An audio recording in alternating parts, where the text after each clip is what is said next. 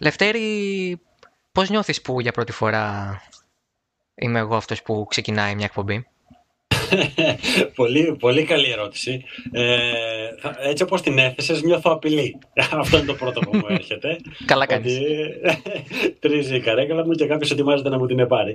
Ε, νιώθω ωραία. Ε, έχουμε συνεργαστεί τα τελευταία δύο χρόνια, δεν κάνω Ε, υπάρχει χημεία μεταξύ μας και σε όλο το πάνελ ότι έχουμε δουλέψει, οπότε αισθάνομαι πάρα πολύ άνετα. Αισθάνομαι σαν να είναι μια ακόμα Δευτέρα βράδυ, μια ακόμα ένα ακόμα Τετάρτης ε, βράδυ. Ε, Δευτέρα είναι πλάκα-πλάκα. Ε, τώρα, τα ακούνε, ναι. τώρα, τώρα που τα λέμε εμείς θα τα ακούνε Τρίτη πρωί, αν το ακούσουν κατευθείαν, τέλος πάντων μετά την Τρίτη. Αλλά η εκπομπή γράφεται Δευτέρα βράδυ, περίπου 15 ώρες πριν δημοσιευθεί το podcast. Oversteer επεισόδιο 10 κυρίες και κύριοι και ελευθέροι. Ε, φτάσαμε τα 10 και δεν με έχουν απολύσει ακόμα από το Hafton FM. Καλό αυτό, μάλλον κάτι καλά κάνω. Το, το ενδιαφέρον με το Oversteer 10 είναι ότι περίμενα την Ιταλία να είναι διαδικαστικού ε, ύφους, ξέρεις, Hamilton Bottas Verstappen ή Hamilton Verstappen Bottas και τέτοιο. Και λέω, εντάξει, θέλει ευκαιρία να μιλήσουμε με το Λευτέρη τον Αξιώτη, να πούμε για FN Action νέα χρονιά, να μιλήσουμε για τα πλάνα, να κάνουμε μια αποτίμηση της χρονιάς που πέρασε. Ε, και μου σκάει η Κυριακή ο καλύτερος αγώνας της υβριδική εποχής, θα το χαρακτήριζα εγώ.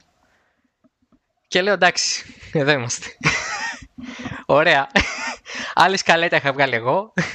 Άλλη σκαλέτα με, με ανάγκασε ο Γκασλή και η παρέα του να, να κάνω τελικά. Εντάξει, αυτό δεν σε στεναχώρησε καθόλου όμως, είμαι σίγουρος. Όχι, όχι. Και δεν ξέρω, το, το περίμενες επίτηδες να είναι Μόνζα, δεδομένης της αγάπης που έχω εγώ με τη Μακλάριν, αλλά και το αποτέλεσμα που. Ε, σε περίμενα στη γωνία. ε, λοιπόν, πριν ξεκινήσουμε να μιλάμε για Ιταλία, θα μιλήσουμε για Λευτέρη Αξιώτη. Ο Λευτέρης Αξιώτης είναι το καλύτερο αφεντικό ε, και αυτό τα λέω για να με κρατήσει και την τρίτη σεζόν. όχι, όχι, εντάξει. θα ερχόμουν και να μην με κράταγε. Θα μπαίνα, δεν κατάλαβα τι θα μου κάνει. Λοιπόν, Λευτέρης Αξιώτης είναι ε, ο ένας εκ των δύο που εμπνεύστηκαν πριν από πάνω από μια δεκαετία πια, αφού μπήκαμε στο 2020. Αυτό που ονομάζεται πλέον, τουλάχιστον ε, στην τελική του μορφή μετά το 2009, FN Action. Ε, Όποιος δεν ξέρει τι είναι FN Action, Λευτέρη, πώς θα τη χαρακτήριζες μέσα σε πέντε προτάσεις; Ε, θα τη χαρακτήριζα η δυνατότητα κάποιος να πραγματοποιήσει το όνειρό του να γίνει πιλότος της Φόρμουλα 1 ε, ή οδηγός του GT3, γενικώ του μηχανοκίνητου αθλητισμού, από το σπίτι του, από το δωμάτιό του, από το πεσί του. Γιατί το χαρακτηρίζω έτσι, γιατί έτσι ξεκίνησε. Ε, ξεκίνησε πάρα πάρα πολλά χρόνια, είναι πάνω από δεκαετία, είναι πάνω από 15 ετία για την ακρίβεια, ε, που ήμασταν δύο φίλοι στην ε, Αγγλία, σπουδάζαμε τότε ε, είχε βγει ο πρώτος τίτλος της ε, ε, Codemasters, το, της Sports μάλλον, συγγνώμη, ε, το F1, ε, το παιχνίδι, όπου για πρώτη φορά είδαμε κάτι που δεν είχαμε ξαναδεί, οδηγούσες μέσα από το cockpit του μονοθεσίου, πατούσες στο φρένο και το τιμόνι μεγάλωνε στην οθόνη για να προσωμιώσει το, τον τρόπο που βυθίζεται το κεφάλι καθώ φερνάριο που ε, όντας παθιασμένοι με τη Φόρμουλα 1 από πριν, ε, βγει αυτός ο τίτλος, Μας έκανε να, ότι οδηγάμε, να νιώσουμε ότι οδηγάμε ένα μονοθέσιο Φόρμουλα 1.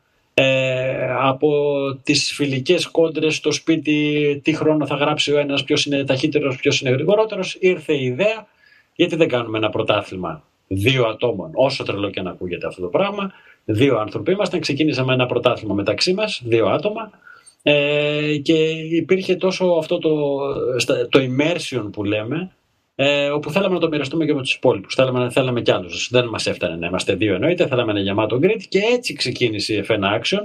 Ε, αυτή ήταν η βασική της αρχή, το να νιώσουμε ότι είμαστε πιλότοι της Φόρμουλα 1 από το σπίτι μας, να, να ζήσουμε αυτό το όνειρο το άπιαστο. Ε, και μας έδινε μια πάρα πολύ καλή αίσθηση. Ε, και ας πούμε ότι το μετα...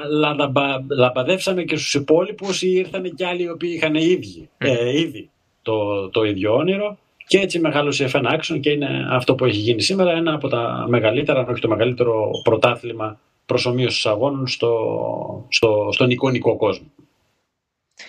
Ε, θα πούμε περισσότερα να προειδεάσουμε το κοινό για το τι θα κάνουμε σήμερα εδώ. Πρώτα θα μιλήσουμε για τον Grand Prix για να, ε, που ασφαλώς ήταν ε, πολύ γεμάτο και είχε πράγματα να πεις και έχει πράγματα να σχολιάσουμε. Και μετά θα μιλήσουμε για FN Action ακόμα εκτενέστερα, οπότε δεν φεύγετε με τίποτα ε, και δεν κάνετε skip τίποτα. Γιατί αν κάνετε skip κάτι σας υποσχόμαστε ότι θα βρούμε ποιοι είστε και θα έρθουμε να σας τιμωρήσουμε γιατί η εκπομπή πραγματικά ε, όταν έχεις Λευτέρη Αξιώτη να μιλάει για ρε παιδί μου να μιλάει για αυτά που του αρέσουν ε, βγάζεις ειδήσεις. Έχω καταλάβει. Οπότε θα έχουμε πραγματάκια να πούμε. Σε πρώτη φάση, σε πρώτο χρόνο, είναι πολύ. Ξέρεις τι, μου έκανε πολύ εντύπωση χθες π.χ. στον αγώνα ε, ότι οι οδηγοί που κερδίσαν είναι στην ηλικία των παιδιών που τρέχουν και στην F1 Action. Όντως, όντως. δηλαδή το βάθρο είναι τίποτα. Είναι όλοι κοντά στην ε, ηλικία των 23, 24, 25. Ο Σάινθ είναι ο μεγαλύτερος, 25. Ο Στρόλ είναι μικρότερος και ο Γκάσλι είναι ανάμεσά τους. Είναι... Ο Γκάσλι, συγγνώμη για αυτό που θα σου κάνω τώρα, ε, είναι κάτι μήνες πιο μικρός από μένα. Είναι, γενικά είναι ο λόγο, είναι και οξύμορο, δεν είναι, αλλά ακούγεται οξύμορο το να λέμε ότι ο Σάινθ είναι ο μεγαλύτερος και να λες 25 μετά. Ναι, ναι. Είναι πολύ, πολύ περίεργο και θέλω την άποψή σου για αυτό, γιατί, ξέρεις, πέρα από το αποτέλεσμα και το ότι ο Γκάσλι είναι ένας εξαιρετικός οδηγός και ότι οι οδηγοί γενικά μπαίνουν από πολύ πιο νέοι στη Φόρμουλα 1 πια, είναι η νόρμα κακά τα ψέματα, δεν είναι μόνο ο Verstappen, ε, που, το, που έσπασε ας πούμε, το καλούπι και μπήκε στα 17 του. Θέλω την άποψή σου από τη μεριά του ανθρώπου που έχει να διαχειρίζεται τέτοιες ηλικίες Εντάξει, εικονικό επίπεδο, αλλά ξέρεις, όταν είσαι 23, 24, το αίμα βράζει είτε οδηγάς R-Factor είτε οδηγάς κανονικό. Όχι στον ίδιο βαθμό, αλλά βράζει. Βράζει κυριολεκτικά, όπως το λες, ναι. Πώς το βλέπεις, ε... Πώς βλέπεις την εμπειρία, δηλαδή την οριμότητά τους; Εγώ είδα μια οριμότητα, αυτό εννοώ. Ε, είναι απόρρια του ότι οι εποχές αλλάζουν. Δηλαδή μπορώ να θυμηθώ τον δικό μου εαυτό στα X5 μου με τι ασχολούμουν πραγματικά εκείνη την περίοδο και πόσο πιο παιδί ήμουνα ε, και πλέον έτσι όπως έχουν αλλάξει οι εποχές, έχει αλλάξει η τεχνολογία κυρίως. Θεωρώ ότι αυτό είναι το, το μεγαλύτερο πράγμα που έχει παίξει ρόλο στο να οριμάζουν τα παιδιά πολύ νωρίτερα. Ε, είναι η τεχνολογία, είναι το ίντερνετ, είναι η πρόσβαση σε πληροφορίες, είναι όλα τα ερεθίσματα που δέχονται ε, από την τηλεόραση, από τα χιλιάδες κανάλια πλέον που υπάρχουν, με αποτέλεσμα ε, οι, οι ηλικίες των 25 να μην έχουν καμία σχέση με τις ηλικίες των 25 στη, στη, στη δικιά μου τη γενιά. Ναι, ναι. Ε, οπότε δεν με εκπλήσει ε, η οριμότητά τους. Είναι κάτι που το βλέπουμε συνεχώς να αλλάζει από γενιά σε γενιά μικρότερες ηλικίες, πολύ πιο όριμες, πολύ πιο έτοιμες για πράγματα που εγώ δεν θα μπορούσα να φανταστώ στα, στα, στα 25 μου χρόνια. Δεν θα μπορούσα να φανταστώ στα 25 μου χρόνια να κάνω οτιδήποτε σοβαρό, γιατί, ή να έχω οποιαδήποτε ευθύνη, γιατί ακόμα ένιωθα πολύ πιο παιδί, γιατί αυτά ήταν τα ερεθίσματα που είχα στην Ελλάδα. Είναι πολύ πιο έντονο αν το συγκρίνεις στη χώρα μας, όπου πάντα ήταν πίσω σε ό,τι είχε να κάνει με τα τεχνολογικά επιτεύγματα, ε, ναι, με την τηλεόραση, με την πληροφόρηση, με το ίντερνετ.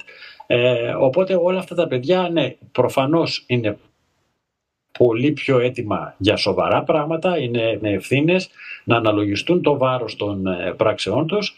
Ε, οπότε δεν μου έκανε ιδιαίτερη έκπληξη ηλικίας. Από την άλλη πλευρά, για να τα παντρέψουμε και με, με τον κόσμο το, της προσωμείωσης ε, είναι, είναι πολύ πιο εύκολο πλέον από μικρή ηλικία να γνωρίσεις τον μηχανοκίνητο αθλητισμό μέσα από τα παιχνίδια.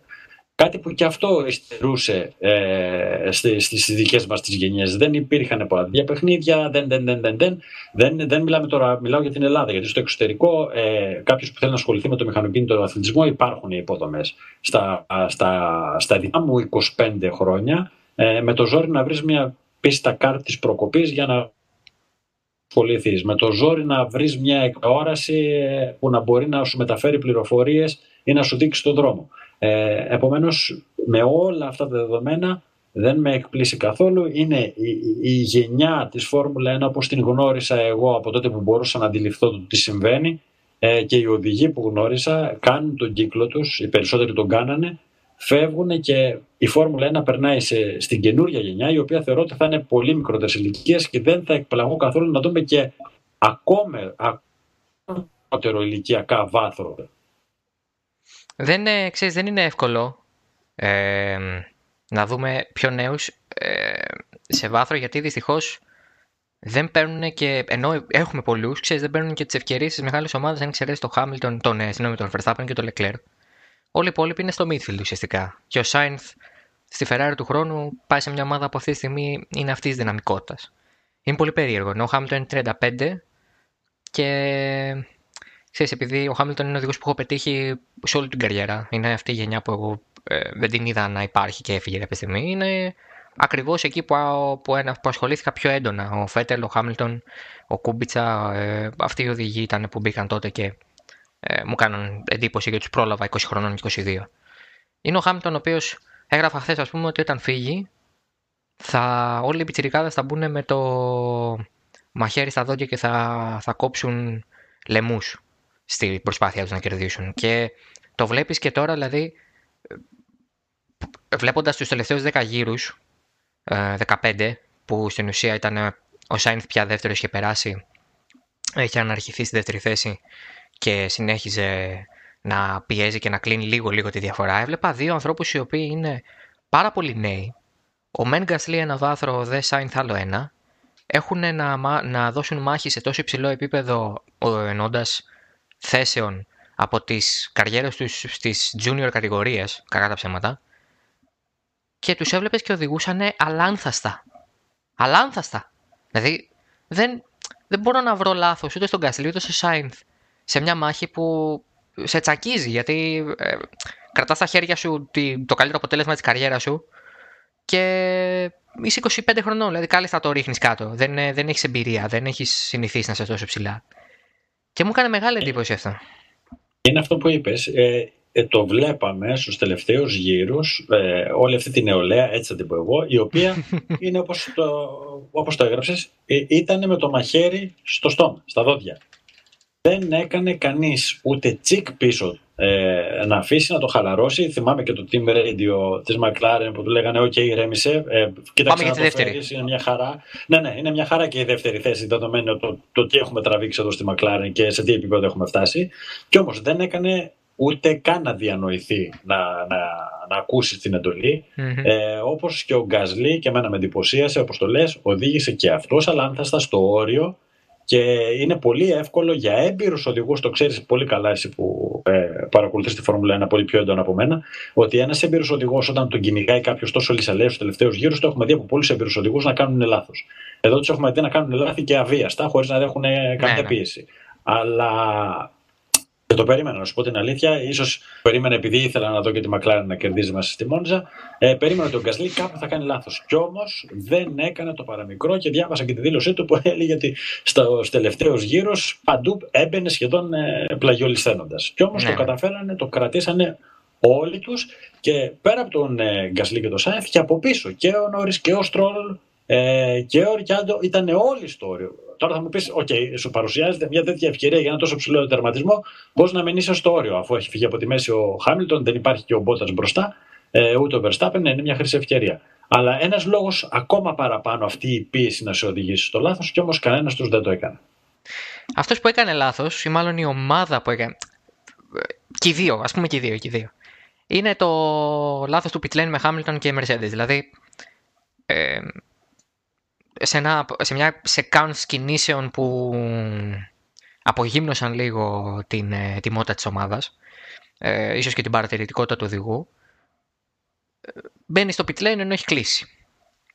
Ε, τώρα τι γίνεται, για να κάνουμε fill-in τον κόσμο που δεν έχει διαβάσει τι έχει συμβεί μετά. Βγήκε ο Μάικλ Μάση, ο αλυτάρχης Φορμουλένα, και εξήγησε, έκανε το case σε ό,τι αφορά το γιατί δεν υπήρχε π.χ. για παράδειγμα φανάρι στην είσοδο του pit lane και υπήρχε μια ένδειξη στην εξωτερική γραμμή, στην έξοδο της παραμπόλικα, που θα έπρεπε ο οδηγός να γυρίσει το κεφάλι του να το δει. Η λογική του Μάση είναι ότι εμείς είχαμε ενημερώσει. Ότι δηλαδή, σαν ΦΙΑ, εμείς έχουμε δώσει τα notes, τις σημειώσεις για τα θέματα ασφαλείας στους οδηγούς και τελείωσε. Δεν, ε... Αν τα διαβάσετε, τα διαβάσετε. Αν δεν τα διαβάσετε, πρόβλημά σας.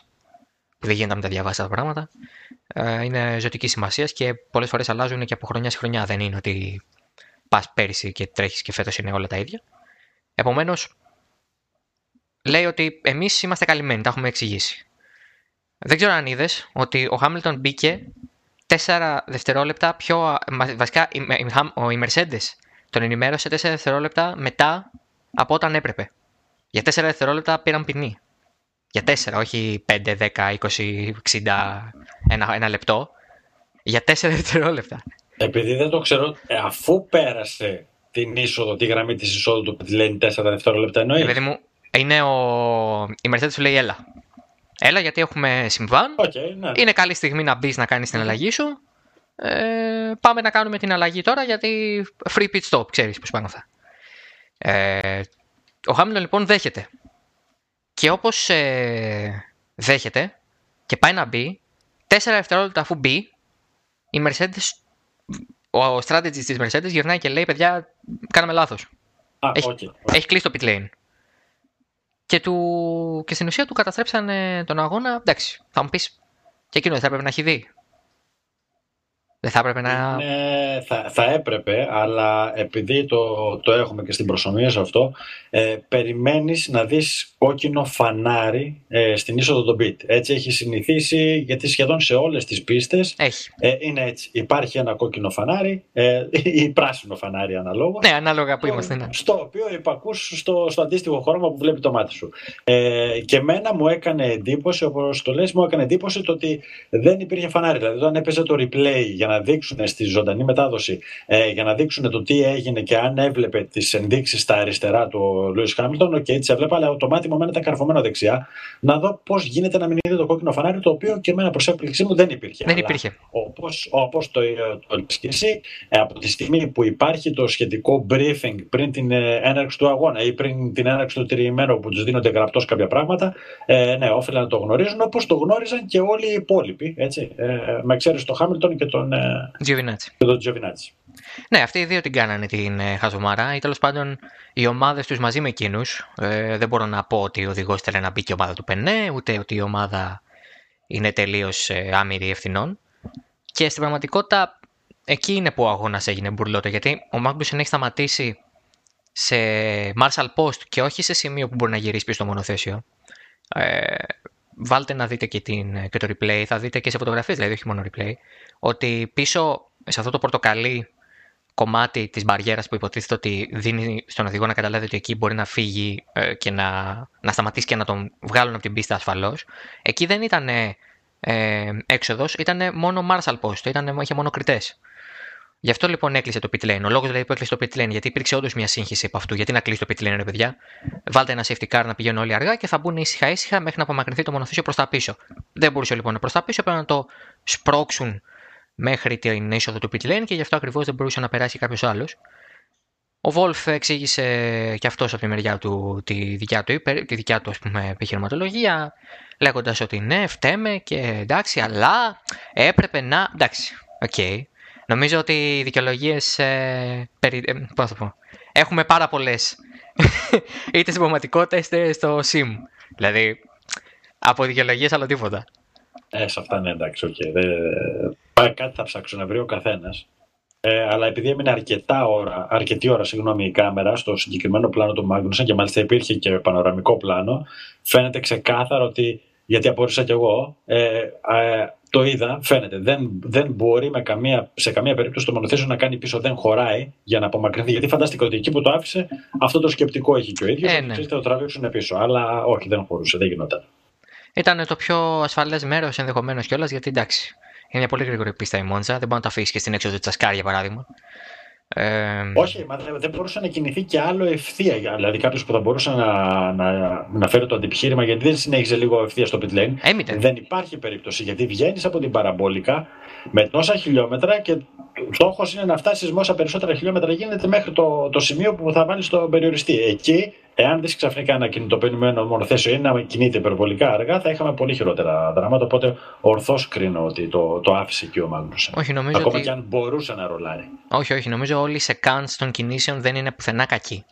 Ε, και αυτό που κάνει η Mercedes και η Alfa Romeo ε, και ο Hamilton και ο Giovinazzi πάλι δεν είναι κάτι επικίνδυνο. Εντάξει, OK, okay, έκλεισε το pit lane, ε, μπήκαν ασφαλώς. Ε, με, με λίγα χιλιόμετρα μπήκαν δηλαδή και οι δύο, γιατί είχε ήδη τεθεί, είχε βγει, είχαν βγει και τις σημαίες και είχε βγει και το safety car. Οπότε αναγκαστικά έπρεπε να υπακούσουν σε ένα συγκεκριμένο delta. Δεν μπορούσαν να κινούνται με τα χιλιόμετρα που θα μπορούσαν σε ένα κανονικό αγώνα, σε μια κανονική ροή του αγώνα δηλαδή. Mm-hmm. Αλλά ναι, εντάξει. Η ποινή είναι αυτή. Μάλιστα, ο Μάση εξήγησε ότι η ποινή δεν είναι ευέλικτη. Είναι από αυτά τα παραπτώματα που οι ποινές είναι fix. Ε, τα 10 δευτερόλεπτα stop and go ήταν ε, το δεδομένο από τη στιγμή που υπήρξε παράβαση. Ενώ είχα ακούσει και διαβάσει εκεί στον ε, χαμό ότι υπάρχουν και περιπτώσεις 5 δευτερολέπτων ή 10 δευτερολέπτων που θα μπορούσαν να εκτίθουν. Όχι, όχι, όχι. όχι. Αυτά, αυτά είναι, ε, είναι αυτά που εγώ λέω Κοράνι. Είναι ναι, ναι. γραμμένα από πριν ότι ξέρεις τι, αν ναι. κάνεις αυτό είναι αυτό. Δεν θα εξετάσω κάτι άλλο, τελείωσε. Όχι, όχι, όχι. Είναι συγκεκριμένα πράγματα. Είπε βέβαια και ο ίδιος ότι ενδεχομένως θα το κοιτάξουμε λίγο αυτό γιατί φαίνεται πολύ αυστηρό. Τέλος πάντων, σε κάθε περίπτωση αυτή ήταν η ποινή τώρα και ότι αλλάξει θα αλλάξει το 21. Και είναι και πολύ σπάνιο να το βλέπεις αυτό. Δεν νομίζω ότι έχουμε ξαναδεί κάτι τέτοιο πρόσφατα. Ε, ήταν όμως και πολύ σπάνιο ό,τι έγινε χθες. Οπότε εντάξει, εκ, εκ των πραγμάτων. Έχουμε δει να εξέρχονται του pit με κόκκινο φανάρι. Να εισέρχονται δεν, δεν μπορώ να το ανακαλέσω. Να, να σταματάνε τελευταία στιγμή στον Καναδά το 8. Άλλο αυτό. Ναι. Πάλι ο Χάμιλτον είχε μπλέξει τότε. Χάμιλτον Ραϊκόνεν νομίζω ήταν. Και, και Χάιτφελτ νομίζω. Ε, και έτσι κέρδισε ο Κούμπιτσα στο τέλος. Ε, φοβερή και φοβερός και αυτός ο αγώνας. Έχει πολύ, είχε πολύ ζουμί χθες. Πάμε και στο τελευταίο μεγάλο κομμάτι του αγώνα, τουλάχιστον επειδή ήταν και εκεί που έγινε ο αγώνας. Ε, μεγάλο κομμάτι. Αν ήταν σε οποιαδήποτε άλλη πίστα θα λέγαμε. Εντάξει, Ferrari παραπέει, αλλά οκ. Okay. Τώρα η Ferrari καταστράφηκε μέσα στο σπίτι της. Θα ξεκινήσω με, με ιστορικό fact. Ε, από αυτά αξίες που με λες εσύ στο Τρακόπουλο. Εσύ δεν με λες. Mm-hmm. Εσύ με λες. λέω, ναι. Εσύ με λες. Το πάσε, το πάσε μια παρέα ότι ποδοσφαιρόφιλο ότι ξέρω εγώ έχω ένα φίλο ο οποίος ε, επειδή έχω γνώσεις Φόρμουλα 1 ιστορικές με λέει Στερακόπουλο και φυσικά όλοι στα γέλια. Κακός. ε, γιατί το εννοούσα. Ε, για μένα ίσως ο Τυρακόπουλο στη Φόρμουλα 1, γιατί από τις live μεταδόσεις ε, κάνεις κάποιες παρατηρήσεις και ε, δίνεις κάποιες πληροφορίες και κάποια στοιχεία τα οποία έχουν να κάνουν ε, με πράγματα έξω από την πίστα που αφορούν με τον οδηγό ή τον ομαδάρχη ή τον πρόεδρο ή τον ιδιοκτήτη ε, και ξέρεις πληροφορίες και πράγματα για τη ζωή τους, Γενικά ε, έχεις πολύ βαρύ, είναι σαν να έχεις φτιάξει φάκελο. Όχι, τίποτα δεν έχω. άτομο που συμμετέχει. Ναι, είμαι σίγουρος ότι δεν έχει. Δεν έχω τίποτα. Δεν έχω, τίποτα. έχω καλή μνήμη. αυτή την εντύπωση δίνεις και ναι, αυτές οι πληροφορίες είναι κάτι το οποίο στο μυαλό αυτομάτως σε μένα μπορεί ο Σωτερακόπουλος που έβλεπες ε, μετάδοση ποδοσφαίρου και σου έλεγε, ξέρω εγώ, ότι ο Τάδε έχει τόσες κόρες, η κόρη του είναι εκεί και ο γιος του είναι εκεί. Έχει βάλει το Τάδε ε, γκολ τότε, πριν από 30 χρόνια. Α πούμε, ο πατέρας του έτρεχε εκεί, έπαιζε εκεί μάλλον. Ναι, εντάξει. Αυτό, αυτό. Σε αυτό το κλίμα λοιπόν, ε, ένα στατιστικό που διάβασα, δεν θυμόμουν γιατί δεν ζούσα. Ε, το 1995 η Ferrari είχε ένα παρόμοιο Grand Prix με τον Ζάνα Λεζί να χάνει την ε, on-board κάμερά του η οποία εξφενδονήθηκε και χτύπησε στις, στην ανάρτηση του Μπέργκερ άρα με ένα σπάρο δύο τριγώνια και ο ίδιος ο Αλεζί μερικούς γύρους μετά έμεινε από θέμα στο σύστημα διεύθυνσης που ένα ρουλεμάν είχε ε, χαλάσει και δεν μπορούσε να στρίψει. Δεν υπήρχε και power steering τότε στα μονοθέσια. Η Ferrari λοιπόν ε, εψές, ή αν θέλετε την Κυριακή για να το πάμε πιο σωστά, έπαθε μια μεγάλη κατρακύλα και μια μεγάλη νύλα με, πέρα από το αγωνιστικό κομμάτι, ο, χάνει το Φέντελ πολύ γρήγορα στον αγώνα, μέσα στους πρώτους 10 γύρους με θέμα στο break by wire, στα πίσω φρένα και μετά, στην, μετά την επανεκκίνηση του αγώνα ε, μετά το αυτοκίνητο ασφαλείας λόγω Μάγνουσεν, ο Σαρλ Εκλέρ είχε ένα πολύ τρομακτικό ατύχημα, χάνοντας το πίσω μέρος στη μέση της παραμπόλικα. Ε, στην αρχή φάνηκε να είναι θέμα φρένων, αλλά είχε φρενάρει πολύ πριν. Ήταν σε φάση επιτάχυνσης πια. Και εκεί ακριβώς έχασε το πίσω μέρος που εντάξει, στη Ferrari τη φετινή δεν μου κάνει και μεγάλη εντύπωση με το πόσο ασταθής είναι. Οπότε ήταν ένα τρίμερο του forget που θα λέγανε και οι φίλοι μας οι Εγγλέζοι. Εσύ τώρα σαν άνθρωπος, Λευτέρη, που ας πούμε, εντάξει, δεν είσαι πιο αμερόληπτος σε αυτό το θέμα. Όχι, όχι, δεν είμαι, δεν είμαι. Αλλά, ναι, ο Λευτέρης είναι μακλάριν δηλωμένος, θέλω να πούμε. Ε, αλλά εντάξει, τώρα, ως άνθρωπος που βλέπει Φόρμουλα 1 και καταλαβαίνει τι βλέπει. Ε, έχεις ή θυμάσαι τέλος πάντων τη Ferrari τόσο χάλια στη σύγχρονη ιστορία της, δηλαδή κατά τα τελευταία ας πούμε πόσο, 15, 16, 17 χρόνια. Αυτό το πράγμα. Ε, ε, όχι. Ε, ήταν... δεν είναι ένα τρίμερο του Forget, είναι μία σεζόν του Forget για τη Ferrari. Ε, αλλά έχει και κάτι, της δίνεται η δυνατότητα να γίνει κάτι καλό από αυτό το πράγμα. Ε, καταρχήν να σχολιάσουμε λίγο, θα ήθελα το, το ατύχημα του, του Leclerc. Ναι, πες μου. Ε, είδαμε, αν θυμάμαι καλά γιατί παρακολουθούσα τις ελεύθερες δοκιμές και τις χρονομετρημένες και δεν θυμάμαι σε ποια από τις δύο περιόδους έγινε, συγχωρέστε με, ε, στο ίδιο σημείο ε, έβγαινε συνεχώς ο, ο Άλμπον, όπου το ακυρώνανε και το γύρο ναι. στο, στο qualifying. Νομίζω στις ελεύθερες δοκιμές ε, χάνει με τον ίδιο τρόπο το πίσω μέρος της Red Bull, κάνει έναν ανάποδο τιμόνι, το μονοθέσιο υπακούει και συνεχίζει κανονικά την πορεία του μέσα στην πίστα. Αυτό εμένα μου έκανε τρομερή εντύπωση για το πόσο κακοστημένη είναι όλη η Ferrari ε, όχι ότι δεν το ξέραμε και ότι ήταν έκπληξη, αλλά ήταν ένα τρανό παράδειγμα στα μάτια μου. Κάτι πολύ απλό, κάτι που οι οδηγοί το έχουν, ε, τι να σου πω, όχι πρωινό τους, το έχουν ε, ως, ε, τόσο, τόσο εύκολο όπως η αναπνοή τους. Το ανάποδο τιμόνι και να επαναφέρω το μονοθέσιο. Ε, εκεί η Ferrari έφυγε ανεξήγητα, όχι ανεξήγητα, ανακαλώ, έφυγε τρομακτικά ε, και εντυπωσιακά από το κράτημά της ε, ενώ ο οδηγός έκανε αυτό που έπρεπε να κάνει. Και θα περίμενε το μονοθέσιο να κάνει αυτό που κάνει ένα μονοθέσιο καλά στημένο, ένα μονοθέσιο που έχει κράτημα, ε, να επανέλθει στην πορεία του.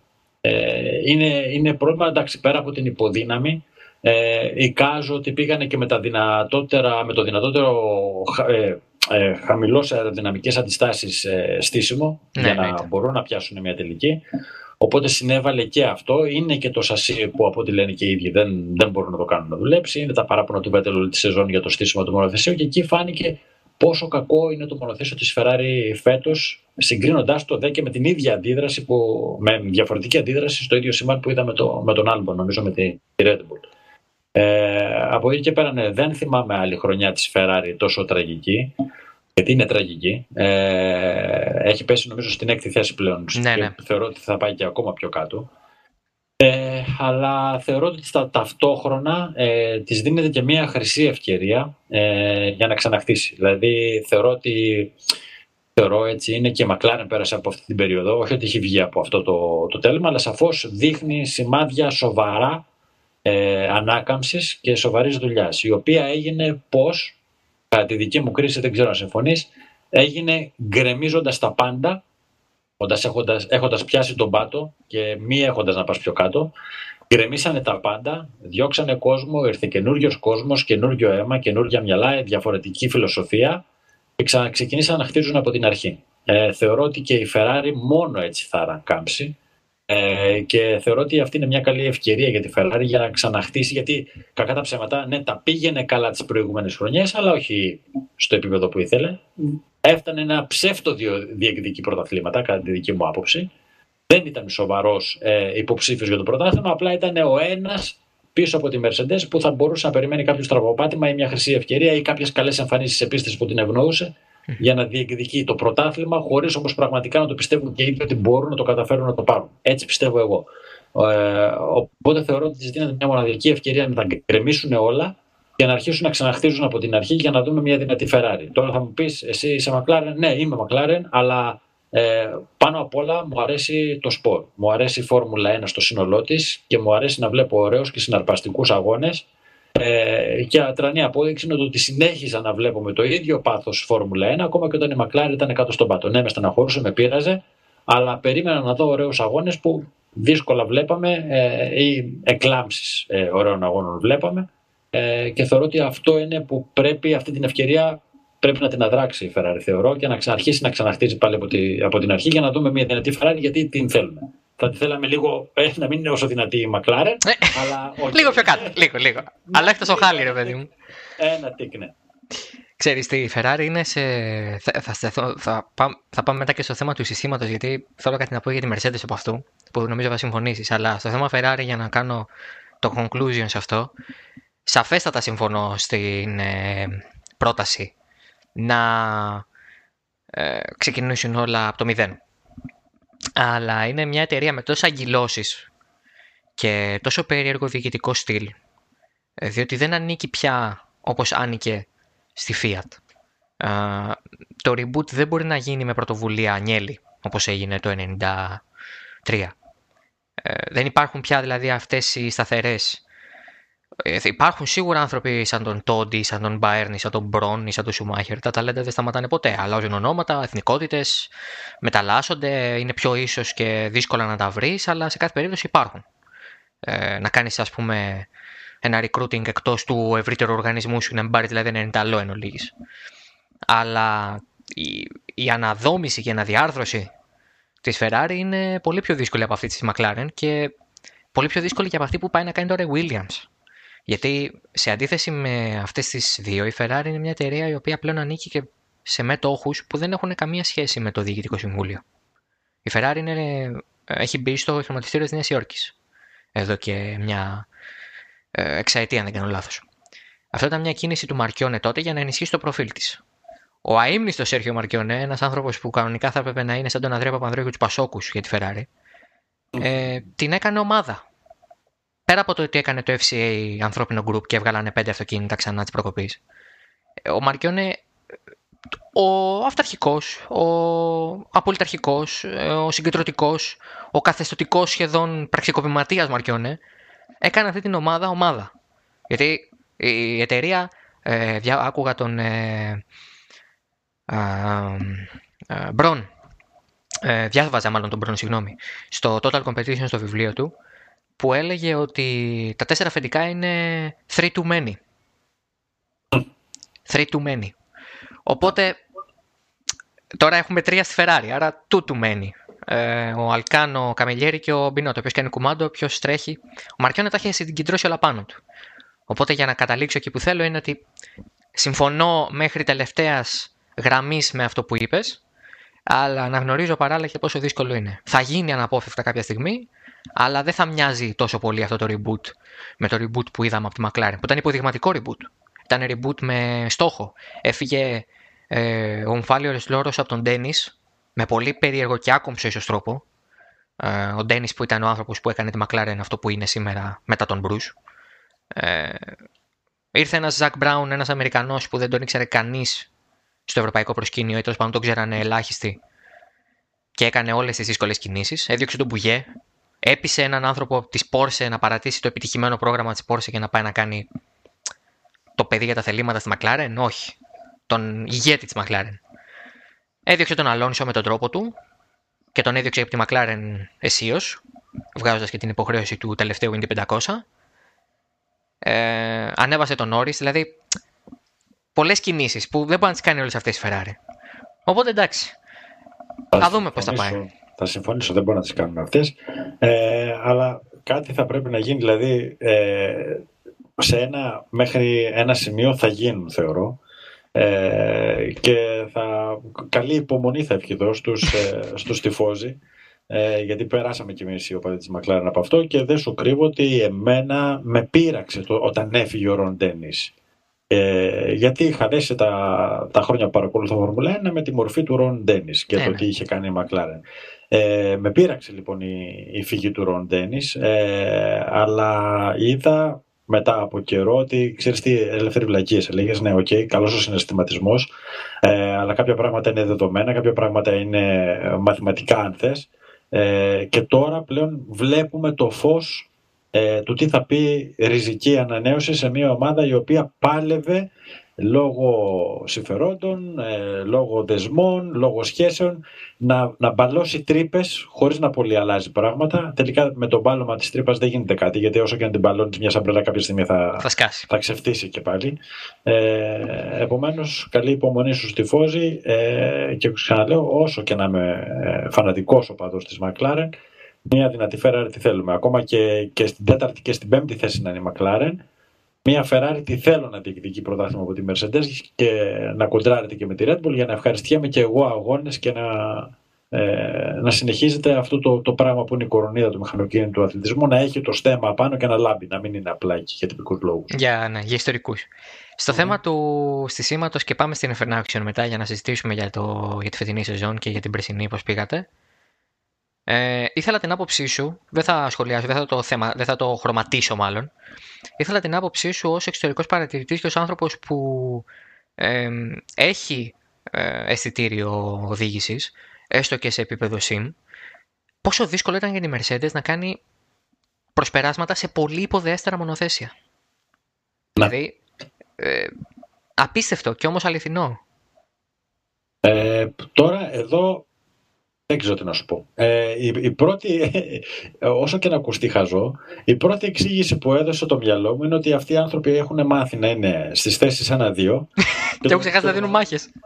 όχι, όχι, όχι. Και το μονοθέσιο δεν ασχολήθηκαν καν να το στήσουν στο να ακολουθεί κάποιο άλλο μονοθέσιο. Αυτό ναι, ναι, εννοείται. Αυτό ισχύει. Μα αυτό ισχύει. αυτό μου ήρθε σαν λογική εξήγηση, ότι εκεί είναι η φυσική τους θέση το ναι, ναι. φέτος. Οπότε ποιος ο λόγος να κάτσω να ασχοληθώ με τις ε, πτέρυγες; Ώστε να ακολουθήσω κάποιο, είμαι γενικότερα με το στήσιμο το δυναμικό, για να ακολουθώ κάποιο άλλο μονοθέσιο, αφού δεν πρόκειται να συμβεί. It's not gonna happen. Ε, ακούσαμε και στο team radio του Χάμιλτον, ο ήταν σταματημένος στο pit lane, ότι του ανέβασαν μοίρες στην εμπρόσπτερηγά και στην πίσω, δεν ξέρω αν το ναι. και αλλάξανε, και αλλάξανε και το πίσω bodywork, εκεί που πήγε ο Τζο Μπάουερ, ο τεχνικός ε, έφορος της FIA και, τους, ε, και του δείχνανε οι μηχανικοί της Mercedes κάτι πάνελ ήταν τα πανελάκια του πίσω μέρους του αμαξώματο, τα οποία ήταν πιο ανοιχτά για να παίρνει περισσότερο αέρα το μονοθέσιο. Να ψύχετε καλύτερα. Και... Ακριβώς. Επομένως, δεν είναι αλλαγές που έκανε γιατί η Mercedes μέχρι εκείνη τη στιγμή υστερούσε. Μια χαρά τα πήγαινε στον αγώνα μέχρι τη διακοπή. Στην πρώτη θέση ήταν και αύξανε και τη διαφορά της. Έγιναν αλλαγές λοιπόν για να μπορεί να πραγματοποιεί προσπεράσματα ε, Βάζοντας και το ταλέντο του, του Λουίς πάνω σε αυτό το κομμάτι, κατάφερε και έκανε προσπέρασματα, έφτασε μέχρι εκεί που έφτασε, αλλά και πάλι δεν του ήταν εύκολο. Από την άλλη πλευρά, στον αντίποδα, ε, ο Μπότας ε, δεν, δεν πέρασε ποτέ. Ναι, ναι. Δηλαδή περνούσε υπερβολικά αργά, δεν μπορούσε καν να πλησιάσει κοντά. Δεν, δεν, δεν, δεν, δεν. Επομένως, αυτή ήταν η λογική εξήγηση που έδωσε στο μυαλό μου ότι το μονοθέσιο δεν ήταν στημένο για να ακολουθεί άλλα μονοθέσια και γι' αυτό δυσκολεύτηκαν και οι δύο. Με το Χάμιλτον απλά να το κάνει να φαντάζει λιγότερο δύσκολο ε, λόγω του, του ταλέντου του και το, των ικανότητών του. Το θέμα με τη Mercedes και ε, το θέτω αυτό στο πάνελ και να το ακούσουν και οι ακροατές καθαρά σαν θέση ε, είναι ότι πραγματικά έχουν και έχουν μάθει ε, να στείλουν το αυτοκίνητο με έναν τέτοιο τρόπο που δεν μπαίνει στη διαδικασία να σκεφτεί ότι έχουμε βρώμικο αέρα, έχουμε τέτοια πράγματα. Αλλά ε, όπως πολύ σωστά είπες, ο Μπότας ήταν αυτός που έδειξε περισσότερο ακόμα το, το πρόβλημα σε αυτόν τον τομέα και όχι τόσο ο Χάμιλτον, ο οποίος κατάλαβε ότι έκανε βλακεία, κατάλαβε ότι πήρε ποινή, ε, τη δέχτηκε με τον ένα με τον άλλο τρόπο, άσχετα που προσπάθησε λίγο να δικαιολογήσει τον εαυτό του, εντάξει, αυτό είναι αναμενόμενο και κατάφερε να κάνει φοβερή εμφάνιση. Πήρε και το βαθμό του αχύτερου γύρου, μπήκε στη δεκάδα. Δηλαδή έκανε αγώνα. Έκανε, έκανε καλό comeback. Ε, όσο εμείς κοιτούσαμε τον Gasly Sainz και τι θα γίνει. Επομένως, ναι. Οπότε και ξέρεις, ε, είχα δεχτεί bashing στο Twitter από έναν ε, άσχετο θεατή. Δεν, ε, δεν έλεγε Valtteri Bottas fan account. Ένας απλός θεατής. Ο οποίος μου λέει γιατί χαρακτηρίζεις τον Bottas ασπόνδυλο. Τι να σου πω, βάλει να δεις το Grand Prix της Ιταλίας. Μην βάλεις το δεύτερο μέρος. Μην βάλεις το δεύτερο μέρος. Μπορεί, μπορεί και να μην είναι αντιπροσωπευτικό, γιατί ε, είναι και πιο δύσκολα τα πράγματα και είχε πολύ περισσότερα μονοθέσια να αντιμετωπίσει. Και ας έκανε κάποια προσπεράσματα, τα έκανε σε νεκρούς. Τα έκανε στον Κίμι Ραϊκόνεν που έχανε θέσεις και από ένα τρίκυκλο θα έχανε εκείνη τη στιγμή η Alfa Romeo θέση. Ε, Δες τον πρώτο αγώνα. Δες τον πρώτο μισό του αγώνα. Δες την εκκίνηση στην οποία κατάπιε τον Ινδικό ωκεανό. Ε, και μίλησε για some disturbance. Τι disturbance in the force. Ε, δηλαδή. εντάξει, δηλαδή, OK. Okay. Τέλος πάντων, ε, δεν συνεχίζω με τον bashing για τον ε, Bottas. Θα, θα κάνω praising ε, όπως με έχεις πληρώσει από πριν για την FN Action. Όχι. Όχι, θα ήθελα να μην φύγουμε ακόμα λίγο. Α, πες. Γιατί έχω, έχω και ερώτηση και έχω και... Θέση. Ερωτήσεις, όχι, δύο ερωτήσεις έχω. Α, πες. Που, που τις έχω κρατήσει. Ε, θα, θα περάσω σε μία που μου δημιουργήθηκε τώρα. Ε, και θα ήθελα λίγο να το κουβεντιάσουμε αυτό αν υπάρχει ο χρόνος, αν όχι προχωράμε. Όχι, ο χρόνος ε, υπάρχει από εμένα άπειρος. Άπλετος. Ωραία, ωραία. Πες θέλω να συζητήσουμε ένα θέμα και για μένα είσαι ο πλέον κατάλληλος άνθρωπος για το συζητήσουμε, γιατί ε, το ακούω πάρα πολλές φορές και ανακυκλώνεται. Ε, λοιπόν, πρώτος σκέλος. Ε, Χαρακτηρίζοντας λοιπόν τον Μπότας ασπόντιλο, ε, ναι. δεδομένης της εικόνας που είδαμε, θέλω να μου να κάνεις και το, τη συσχέτιση ε, με έναν οδηγό που εμένα με έχει προβληματίσει, τον Άλμπον. Αχα, OK. Okay. Ε, ως προς τι, ας πούμε, ως προς το νούμερο 2, ας πούμε. Έχουμε, έχουμε, ναι, έχουμε δύο, δύο ομάδες με ε, δυνατά μονοθέσια, δύο δυνατούς οδηγούς και δύο οδηγούς που θα, θα περίμενες να αποδίδουν ε, ένα κλικ, δύο κλικ, πέντε κλικ ναι. πιο κάτω από το νούμερο 1. Και όμως είναι πολλά κλικ πιο κάτω.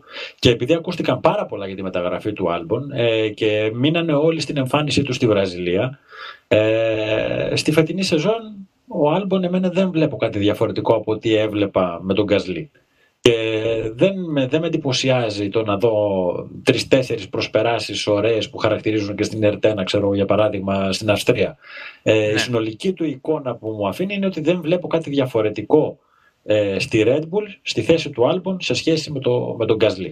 Ωραίο ερώτημα γιατί προερχόμαστε και από νίκη Gasly έτσι και με τι mm-hmm. μονοθέσιο, με το πέμπτο, έκτο, έβδομο μονοθέσιο ας πούμε ακόμα και τον, ε, ε, τον ίδιο τον Gasly να ρωτήσει θα, θα το βάλει. Θα σε πάω και μετά εκεί γιατί σου είπα δύο σκέλη. Το ένα είναι με τον Albon και μετά θα πάμε και για τον ε, Επομένως για τον Albon τώρα. Για τον Albon πρέπει να σκεφτούμε ότι στην Αυστρία θα κέρδιζε. Στην Πρεμιέρα θα κέρδιζε. Ε, πριν την επαφή με το Χάμιλτον ήταν με φρέσκια ελαστικά. Ε, έμεναν λίγοι γύροι. Θα πέρναγε πρώτος και θα έμενε πρώτος. Και μία επαφή αλλάζει όλο το αφήγημα. Το οποίο δεν είναι, το αφήγημα στη δημοσιογραφία δεν είναι λέξη με αρνητικό πρόσημο. Άσχετα που έχει δημιουργηθεί το narrative, το narration, σαν αρνητική χρειά. Το αφήγημα στον, για τον Άλμπον έχει αλλάξει από τη στιγμή που έγινε αυτό. Αν ο Άλμπον κέρδιζε και έκανε μετά τις εμφανίσεις που κάνει ακόμα και τώρα, θα λέγαμε εντάξει. Ένα slump είναι, θα ξανάρθει. Τώρα που δεν έχει κερδίσει και έχασε ευκαιρίες και έχει κάνει και κάποιες κακές κατατακτήριες, είναι η αλήθεια. Μπαίνουμε στη διαδικασία να συζητήσουμε αν ο Άλμπον είναι καλύτερος από τον Γκασλί, αν τελικά η αλλαγή Άλμπον Γκασλί ήταν σωστή κτλ. Ε, όχι, όχι, δεν, δεν θα σε πάω εκεί. Δεν θέλω, δεν, δεν θέλω όχι, να... εγώ θα σου πω το εξής. Που μου λες για τον Μπότας, που μου, κάνεις, μου, κάνεις, ε, μου θέτεις το ερώτημα συγκρίσεω με Μπότας. Mm-hmm.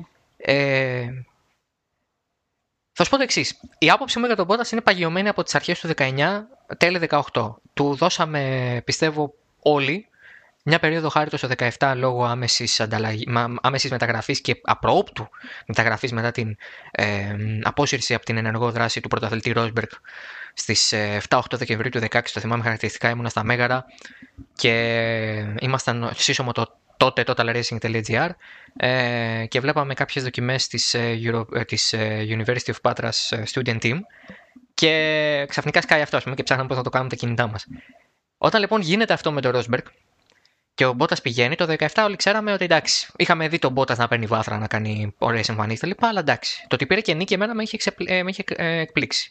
Οπότε το 18 ανέβασα, ανέβασα την μπάρα σε τέτοιο επίπεδο που λέω: Ωραία, ήρθε η ώρα για να διεκδικήσει τίτλο. Όχι να τον πάρει, να είναι όμως εκεί, να είναι up there. Να απειλήσει τον, να απειλήσει τον Μπότας, τον Χάμιλτον, σε επίπεδο Ρόσμπεργκ.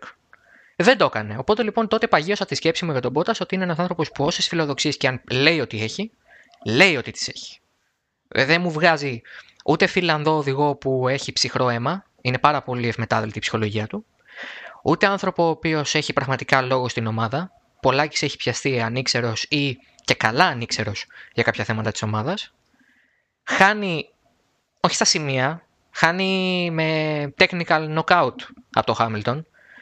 Ε, παίρνει μία νίκη δύο τη χρονιά συνήθως στην αρχή επειδή μπαίνει με λίγη φόρα και ο Χάμιλτον μόλις έχει ξεσουρώσει από όλο το, καλοκαίρι, από όλο το χειμώνα και δεν, έχουμε, δεν έχει καταλάβει ακόμα ο Χάμιλτον ξεκίνησε χρονιά και όταν το καταλαβαίνει μετά δεν έχουμε που να κρυφτούμε. Οπότε δεν μου λέει κάτι νίκη στην Αυστρία για παράδειγμα ε, στην πρώτη Αυστρία φέτος ή στην Αυστραλία πέρυσι. Είναι πυροτεχνήματα. Ε, και δεν μπορώ να θυμηθώ και πολλές στιγμές στι οποίες θα έλεγα Άρε, γαμό τον Μπότα έπαθε αυτό. Μόνο στον Πακού το, 18, το 19, συγγνώμη, που είχε το κλατάρισμα. Εντάξει, αυτό ναι. ήταν πραγματικά πολύ έτυχες.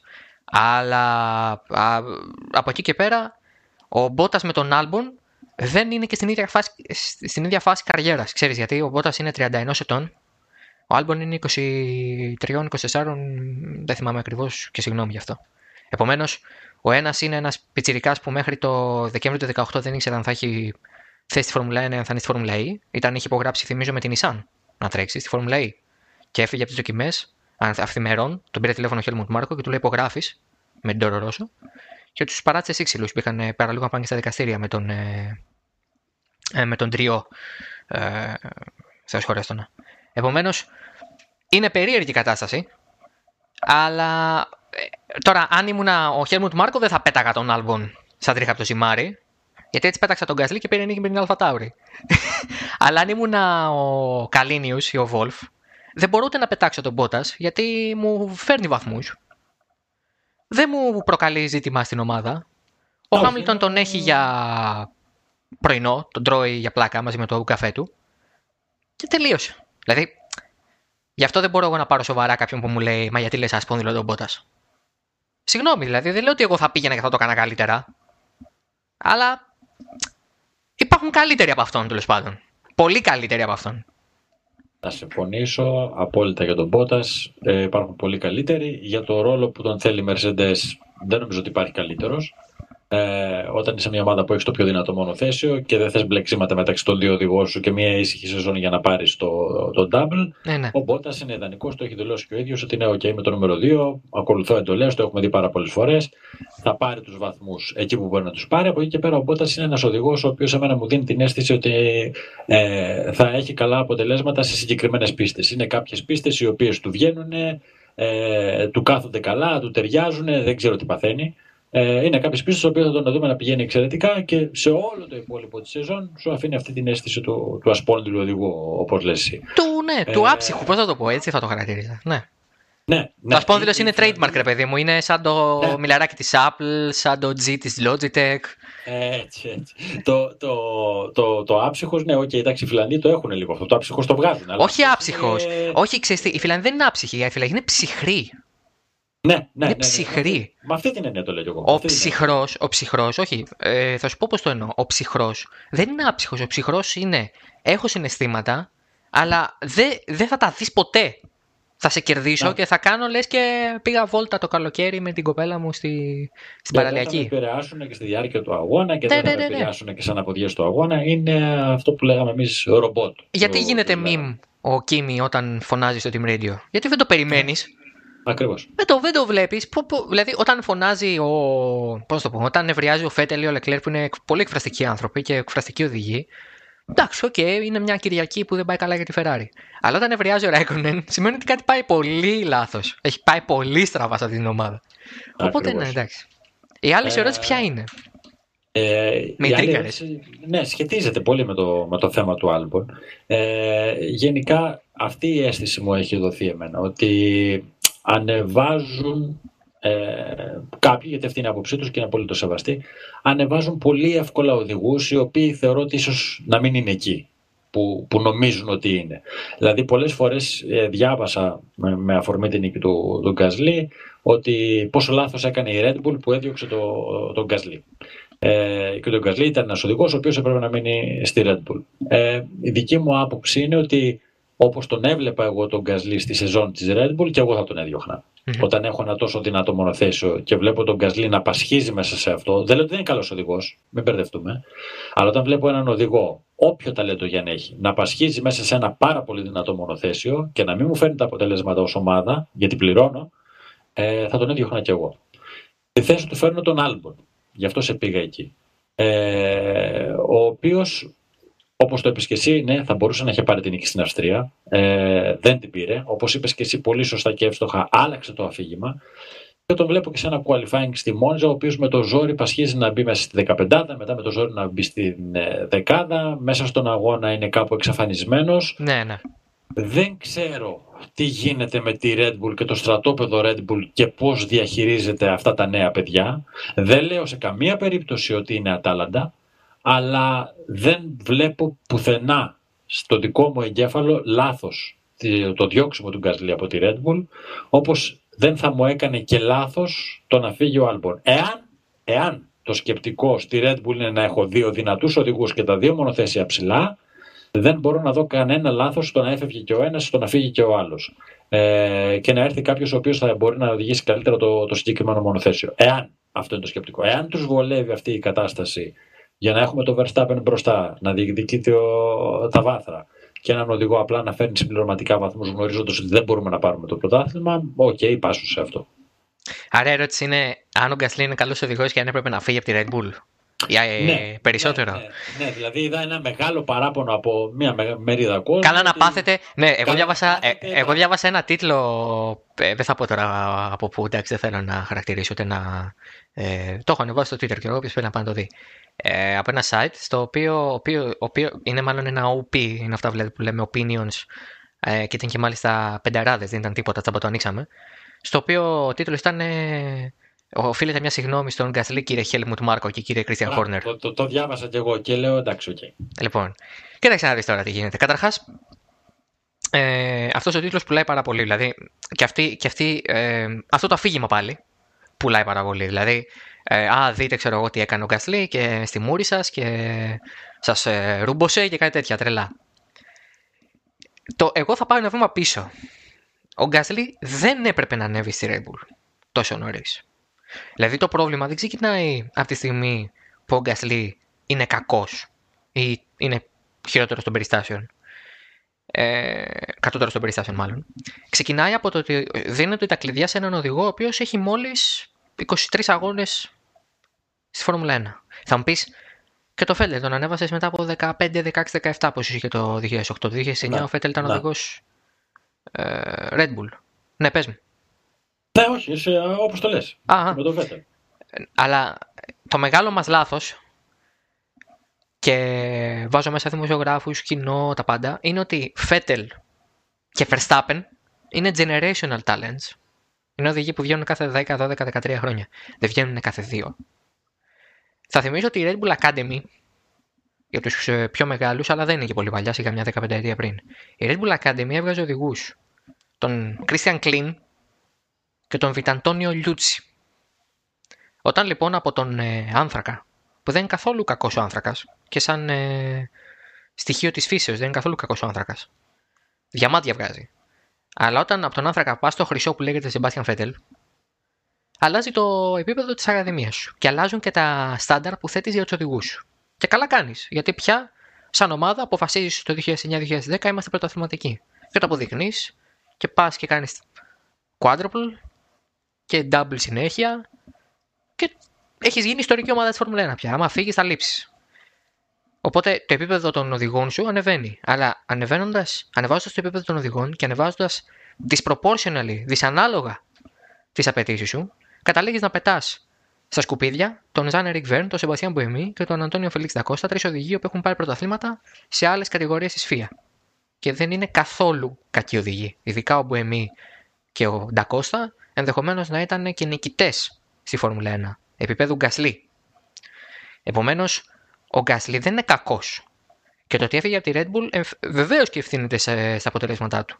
Και καλά έκανε η Red Bull και τον έδιωξε για αυτό που αποδείχθηκε να είναι ο Γκάσλι. Αλλά η Red Bull ελπίζω και εύχομαι να έχει καταλάβει ότι εκείνη τον έφερε στο σημείο να μην μπορεί να περάσει όχι τον Verstappen, αλλά ούτε την τελευταία ομάδα ή τον τελευταίο οδηγό της πρώτης εξάδας, πρώτης εφτάδας. Να χάνει από τον Σάινφ στην αρχή της σεζόν, για παράδειγμα, το 19.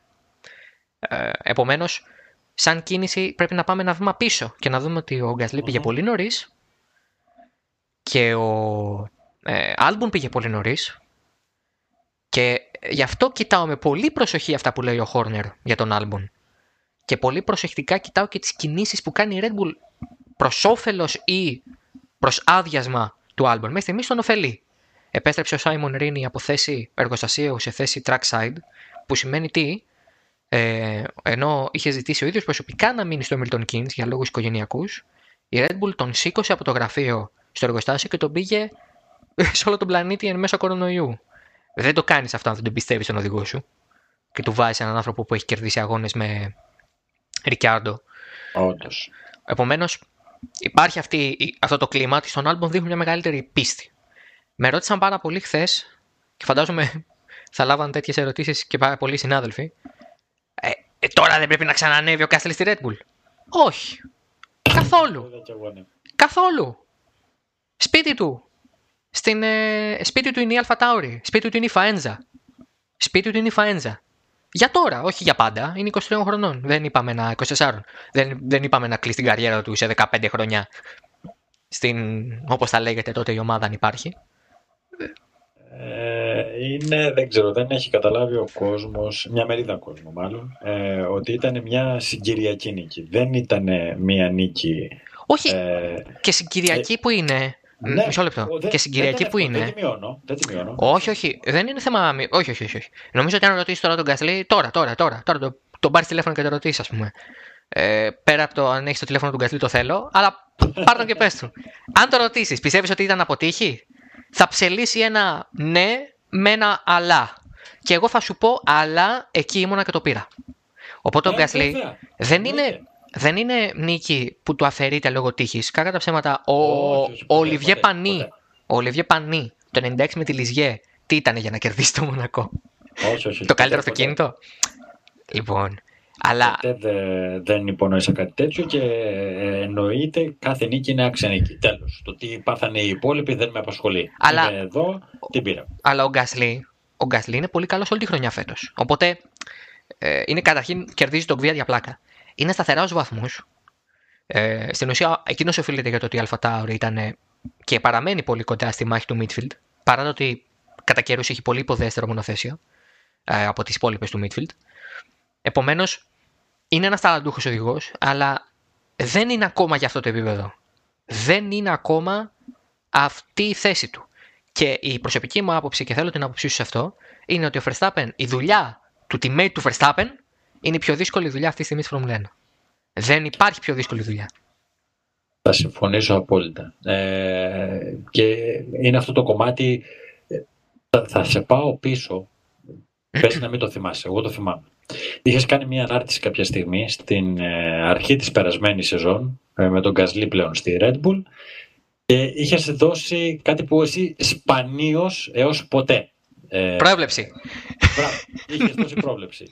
Δεν θυμάμαι τις άλλες δύο, γιατί μου έχει μείνει μόνο η μία εκ των τριών ε, προβλέψεων σου που μου είχε κάνει εντύπωση με την οποία δεν συμφωνούσα, λέω αποκλείεται. Και στο είχα γράψει κιόλας, το νομίζω το έχουμε κουβεντιάσει κατηδίαν, δεν θυμάμαι. Μέσα στις τρεις προβλέψεις ήταν ότι ο Γκασλί θα πάρει και ένα βάθρο τουλάχιστον με τη Red Bull Ναι. ε, στην αρχή της σεζόν. Και νομίζω ότι το είχα γράψει το τέτοιο ότι είχε γράψει ένα πάρα πολύ ωραίο άρθρο για την ε, κίνηση της σεζόν. Ε, το οποίο το είχα διαβάσει και σου είχα πει πολύ ωραίο το άρθρο και τα σχετικά. Μ' άρεσε το μόνο στο οποίο δεν βλέπω να γίνεται, τους σου λέω ήταν αυτό, Είναι με, αυτό. Το, με τον Γκασλί. Το οποίο όμως έγινε. Όχι με τη Red Bull Men, αλλά έγινε. Ναι. Ε, θεωρώ ότι πολύ εύκολα ε, δεν ξέρω για ποιο λόγο το έχει ανάγκη ο κόσμος θέλει κάτι τέτοιο να δει; Μάλλον ναι πολύ εύκολα ανεβάζουν ονόματα οδηγών που θεωρώ ότι δεν είναι τόσο βανταχτερά και τόσο λαμπερά ωραία τα κατάφερε ο Γκασλή στη Red Bull του δόθηκε ένα ωραίο δυνατό μονοθέσιο δεν με εντυπωσίασε για μένα εκεί ο- το κεφάλαιο Γκασλή να περιμένω να τον εδώ σε ένα επίπεδο όπως ο Leclerc, Μμμ, το, το, μμμ. το ξεχνάω. Ε, Άλμπον, για μένα το ίδιο. Είναι νωρίς, οκ, ε, αλλά δεν τον βλέπω. Εκτός και αν, γιατί παίζει αυτό το σενάριο, εκτός και αν δούμε ένα διαφορετικό Άλμπον από τον επόμενο κιόλας αγώνα. Γιατί τώρα υπάρχει μια πίεση, όσο και αν θεωρούμε ότι δεν ίδρωσε το αυτί τους, Μμμ. Θεωρώ ότι υπάρχει μια πίεση στη Red Bull ότι ε, αυτό που διαβάσαμε εδώ σε ελληνικά site, σε ελληνικές εφημερίδες είναι και παντού. Ε, ότι α, να έκανε λάθος η Red Bull, έγινε στον Γκασλή. Οπότε ίσως να τους βγει και ένα αντιδραστικό, ρε παιδιά, να ρίξουμε και λίγο παραπάνω βάλο στον Albon για να τελειώνει αυτή η ιστορία. Ε, γιατί πολυλειτουργεί εντός εισαγωγικών. Οπότε μπορεί να του βγει και σε καλό η νίκη του Γκασλή στον Άλμπον. Όσο περίεργο και αν ακούγεται αυτό, μπορούμε να, μπορεί να δούμε ένα διαφορετικό Άλμπον. Εάν δεν, εάν δεν τον δούμε, ε, για μένα και ο Άλμπον ναι, ήταν ένα από τα ονόματα το οποίο γράψανε πολλά, είπανε πολλά, ταλέντο και σου 'πα μου 'πες, αλλά εγώ δεν το είδα ποτέ. Το ίδιο, επειδή τον ανέφερες και πριν, και με τον Κβίετ. Πολλά Ναι. πόσα γραφόντουσαν για τον Απλά Κβίετ. ο- ο δεν, Κβίετ- δεν τον έχω δει εγώ τον Κβίετ. Απλά ο Γκβίατ, ξέρεις, ήταν μια περίπτωση λίγο πιο... Αν θες λίγο πιο περίεργη, γιατί ο Γκβίατ ε, ε, εν πολλής έχει τη θέση του και λόγω της κυβέρνησης και λόγω των χρημάτων που δίνει η κυβέρνηση. Οπότε Να, να. είναι και αυτό ένα στοιχείο. Ενώ ο Γκασλή, εντάξει, όλοι οι οδηγοί φέρνουν κάποια χρήματα με τους προσωπικούς χορηγούς, αλλά ε, υπάρχει μια δεκίμανση. Και ο Αλόνσο, όταν μπήκε στη Φόρμουλα 1, έδινε λεφτά η Telefónica, αλλά δεν έμεινε για τα λεφτά του.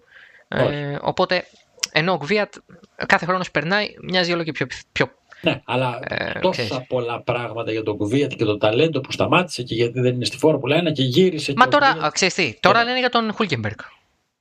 Ποιος ναι. Ποιος, να βγει στο τηλέφωνο ο κύριος Χούλκεμπεργκ. Ποιος είναι ο Χούλκεμπεργκ. τι έχει κάνει. Ξέρεις τι, OK, okay, ε, ξέρεις γιατί σέβομαι τον Χούλκεμπεργκ. Γιατί πήγε στη, στο Λεμάν με καμία εμπειρία. Βεβαίως το καλύτερο αυτοκίνητο, αλλά έχει ένα πολύ δυνατό ανταγωνισμό μέσα στο, στην ομάδα και το πλήρωμα του κέρδισε. Αυτό είναι το μεγαλύτερο του επίτευγμα. Βάθρος τη Φόρμουλα 1 δεν έχει πάρει. Που μόνο και μόνο το βάθρος τη Φόρμουλα 1 ενδεχομένως να είναι και πιο μεγάλο επίτευγμα από την νίκη στο Λεμάν με την καλύτερη ομάδα. Ε, και πιο δύσκολο φυσικά γιατί δεν έχουμε. Ε, δεν, ο Χούγκερ δεν βρέθηκε ποτέ στην καλύτερη ομάδα. Βρέθηκε όμως πολλές φορές σε ομάδα που θα μπορούσε να το κάνει. Ε, την τρίτη θέση έστω, δεν μιλάω για την νίκη. Επομένως, οι, οι άνθρωποι πολλές φορές ε, τρα, τραβιούνται, έλκονται από το story και από την προσωπική, ας πούμε, από τον προσωπικό πόνο. Ε, και αρχιωτά των χρόνων αυτό. Ε, γιατί μας αρέσει η Οδύσσια. Μας αρέσει η εξηλαίωση. Μας αρέσει ε, ε, η κάθαρσης που θα λέγει και ο Αριστοτέλης. Οπότε μας αρέσει αυτό. Μας αρέσει να δούμε. Δηλαδή, ε, δεν ξέρω αν είδες τι έγινε όταν ο Χούλκεμπερκ έτρεξε δύο αγώνες με τη Racing Point. Τι, ε, κύμα αγάπης. Πού ήταν αυτό το κύμα αγάπης; Όλα τα προηγούμενα χρόνια. Όλα τα προηγούμενα χρόνια. Ο Χούλκεμπερκ. Πού πήγε το κύμα, αυτό το κύμα αγάπης για το Φέτελ; Τα τελευταία 3-4 χρόνια που χάνει που χάνει, που υπήρχε όταν κέρδιζε 100 αγώνες τη χρονιά; Που, πουθενά. Και αν ο Χάμιλτον, που ενδεχομένως να μην βρεθεί ποτέ σε αυτή τη θέση, γιατί είναι σε ηλικία πια που αν αρχίσει να χάνει θα φύγει. Αν ο Χάμιλτον βρεθεί όμως σε θέση να χάνει, κοίτα πώς θα τον αγαπήσουν και τον Χάμιλτον. Οπότε, οπότε μικρό το καλάθι. Ε, οι οδηγοί είναι ε, υπεράνθρωποι. Ακόμα και ο Μπότα που εγώ δεν, δεν αντέχω για το, για το στυλ του ε, είναι απείρως πιο ικανός από εμένα σε αυτό που κάνει. Απείρως, απείρως. Οπότε, απλά, ξέρεις, ε, συγκρίνουμε τιτάνες, συγκρίνουμε υπερανθρώπους. Αν ο Σούπερμαν ή ο Batman ή ο Iron Man. Ε, Ακριβώς. Απλά, τι να κάνουμε.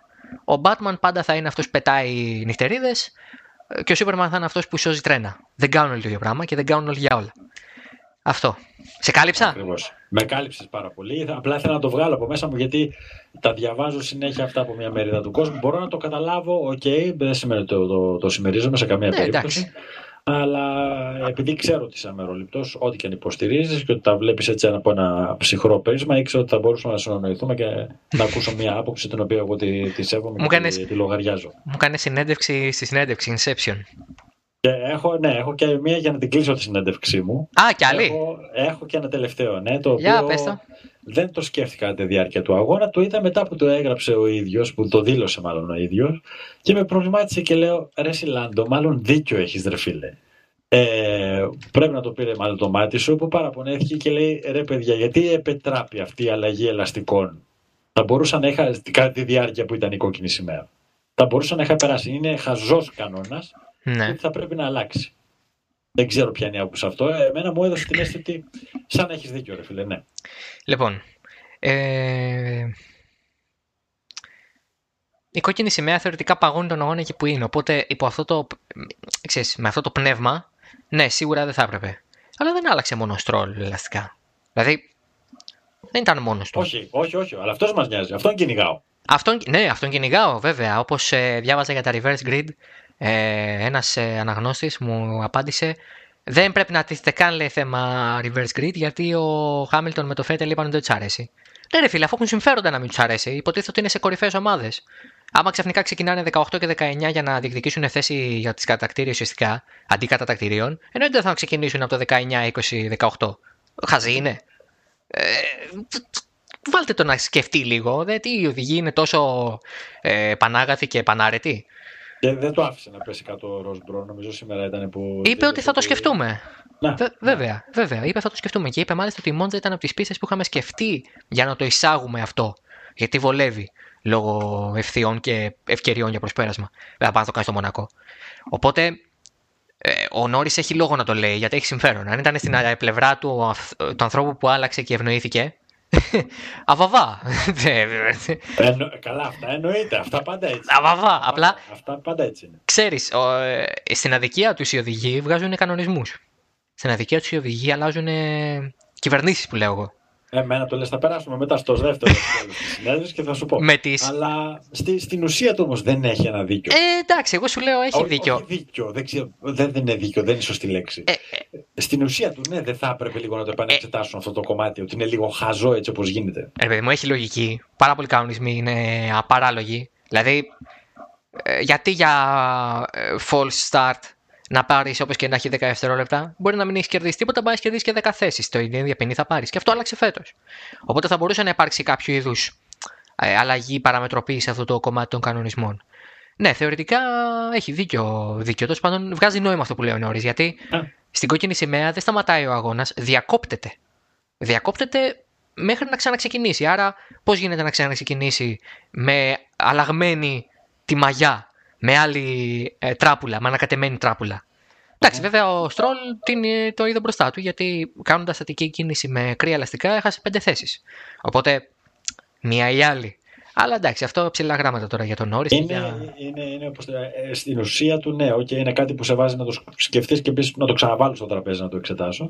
Από την άλλη, είναι και αυτό που λέγαμε πριν για τους οδηγούς οι οποίοι αλλάζουν τους κανόνες και ρίχνουν κυβερνήσεις. Στην ουσία, να το καλοσκεφτείς και, και εγώ το ίδιο κάνω. Δηλαδή ήταν ο Λάντο της Μακλάρεν που παραπονέθηκε και με βάλει σε σκέψη. Αν ήταν ο Λεκλέρ της Φεράρι και παραπονιόταν, θα το σκεφτόμουν το ίδιο ή θα έλεγα Άσε μας μπορεί. Ναι, εντάξει, προφανώς. Μα. Ε, για ποιο λόγο πήγε ο Χάμιλτον στους αγωνοδίκες στη, στη διακοπή; Γιατί είναι ο Χάμιλτον. Θα μπορούσε yeah. Ναι. να κουνηθεί ο Τζιοβινάτσι. Ο Τζιοβινάτσι έκατσε εκεί στο... στην Alfa Romeo. Του πάνε, θα πάρει την ποινή στον τρίτο γύρο και γεια σου. Μην μιλάς και πολύ. Ο Χάμιλτον είναι ο Χάμιλτον. Δεν έχουν όλοι yeah, την ίδια βαρύτητα. Και ο Νόρις προσπαθεί να πλασαριστεί ω. και επειδή. Εντάξει, είναι και η Μακλάρη μια μεγάλη ομάδα. Προσπαθεί να πλασαριστεί και ως μεγάλος οδηγός, οδηγός που έχει, πρέπει να έχει φωνή. Να σεβαστό κι αυτό. Θα. Όχι, ο Νόρις είναι και ο πιο πιτσυρικά από αυτή τη γενιά. Πιο μικρός και από τον ε, Στρόλ.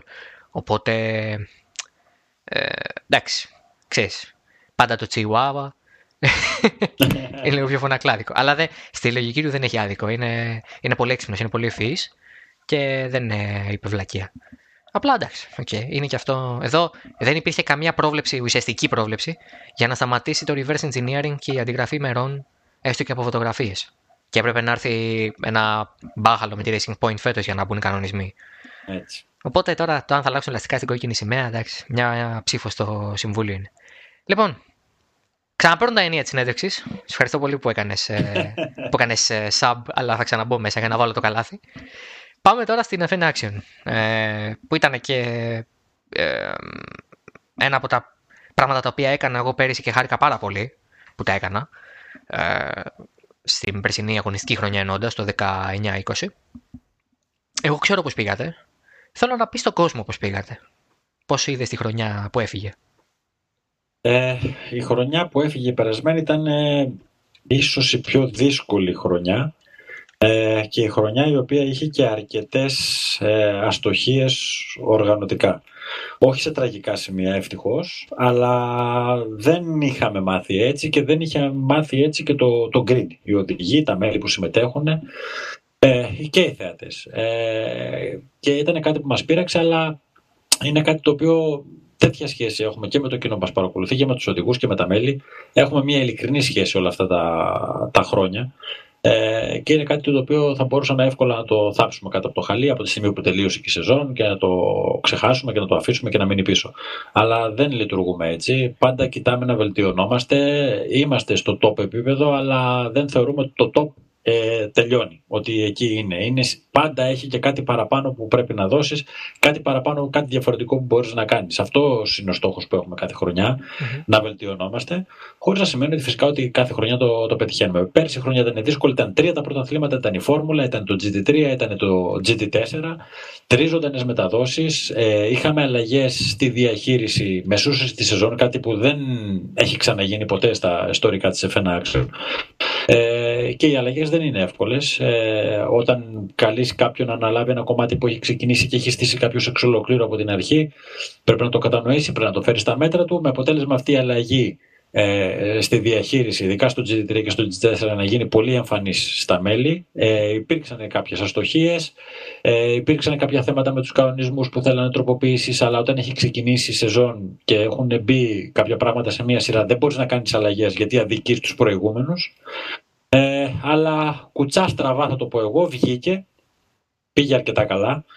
Ε, την περιμέναμε πιο δυνατή με την έννοια ότι κάναμε το άνοιγμα και ενός τρίτου πρωταθλήματος, αλλά αυτό στην πορεία μας δυσκόλεψε πάρα πολύ γιατί φάνηκε ότι ε, οι ανθρώπινοι πόροι που είχαμε ε, γονάτισαν, λύγησαν. Είμαστε μια χούφτα ανθρώπων που τρέχουμε τα πάντα και γνώμονα είναι πάντα να βγάζουμε το καλύτερο ε, και να βγάζουμε και ποιότητα. Ε, αν ήταν να κάνουμε προχειροδουλέ, η χρονιά θα έβγαινε μια χαρά αλλά με σκοπό το ότι κυνηγάμε την τελειότητα, αυτό ήταν που μας οδήγησε πολλές φορές σε κάποιες ε, αστοχίες, σε, σε κάποια λάθη, τα οποία τα είδαμε, τα εντοπίσαμε, είδαμε το βάρος, τα ζυγίσαμε και με αυτά γνώμονα να μην επαναληφθούν, ε, ξεκινάμε και στήσαμε την, την καινούργια χρονιά που έχει ξεκινήσει ήδη να, να τρέχει όσο και αν δεν φαίνεται ε, ξεκινάμε λοιπόν με φόρμουλα, το, το οποίο είναι ένα πρωτάθλημα το οποίο δεν μπορώ να φανταστούμε να μην υπάρχει, γιατί αυτό ήταν που ξεκίνησε τα πάντα.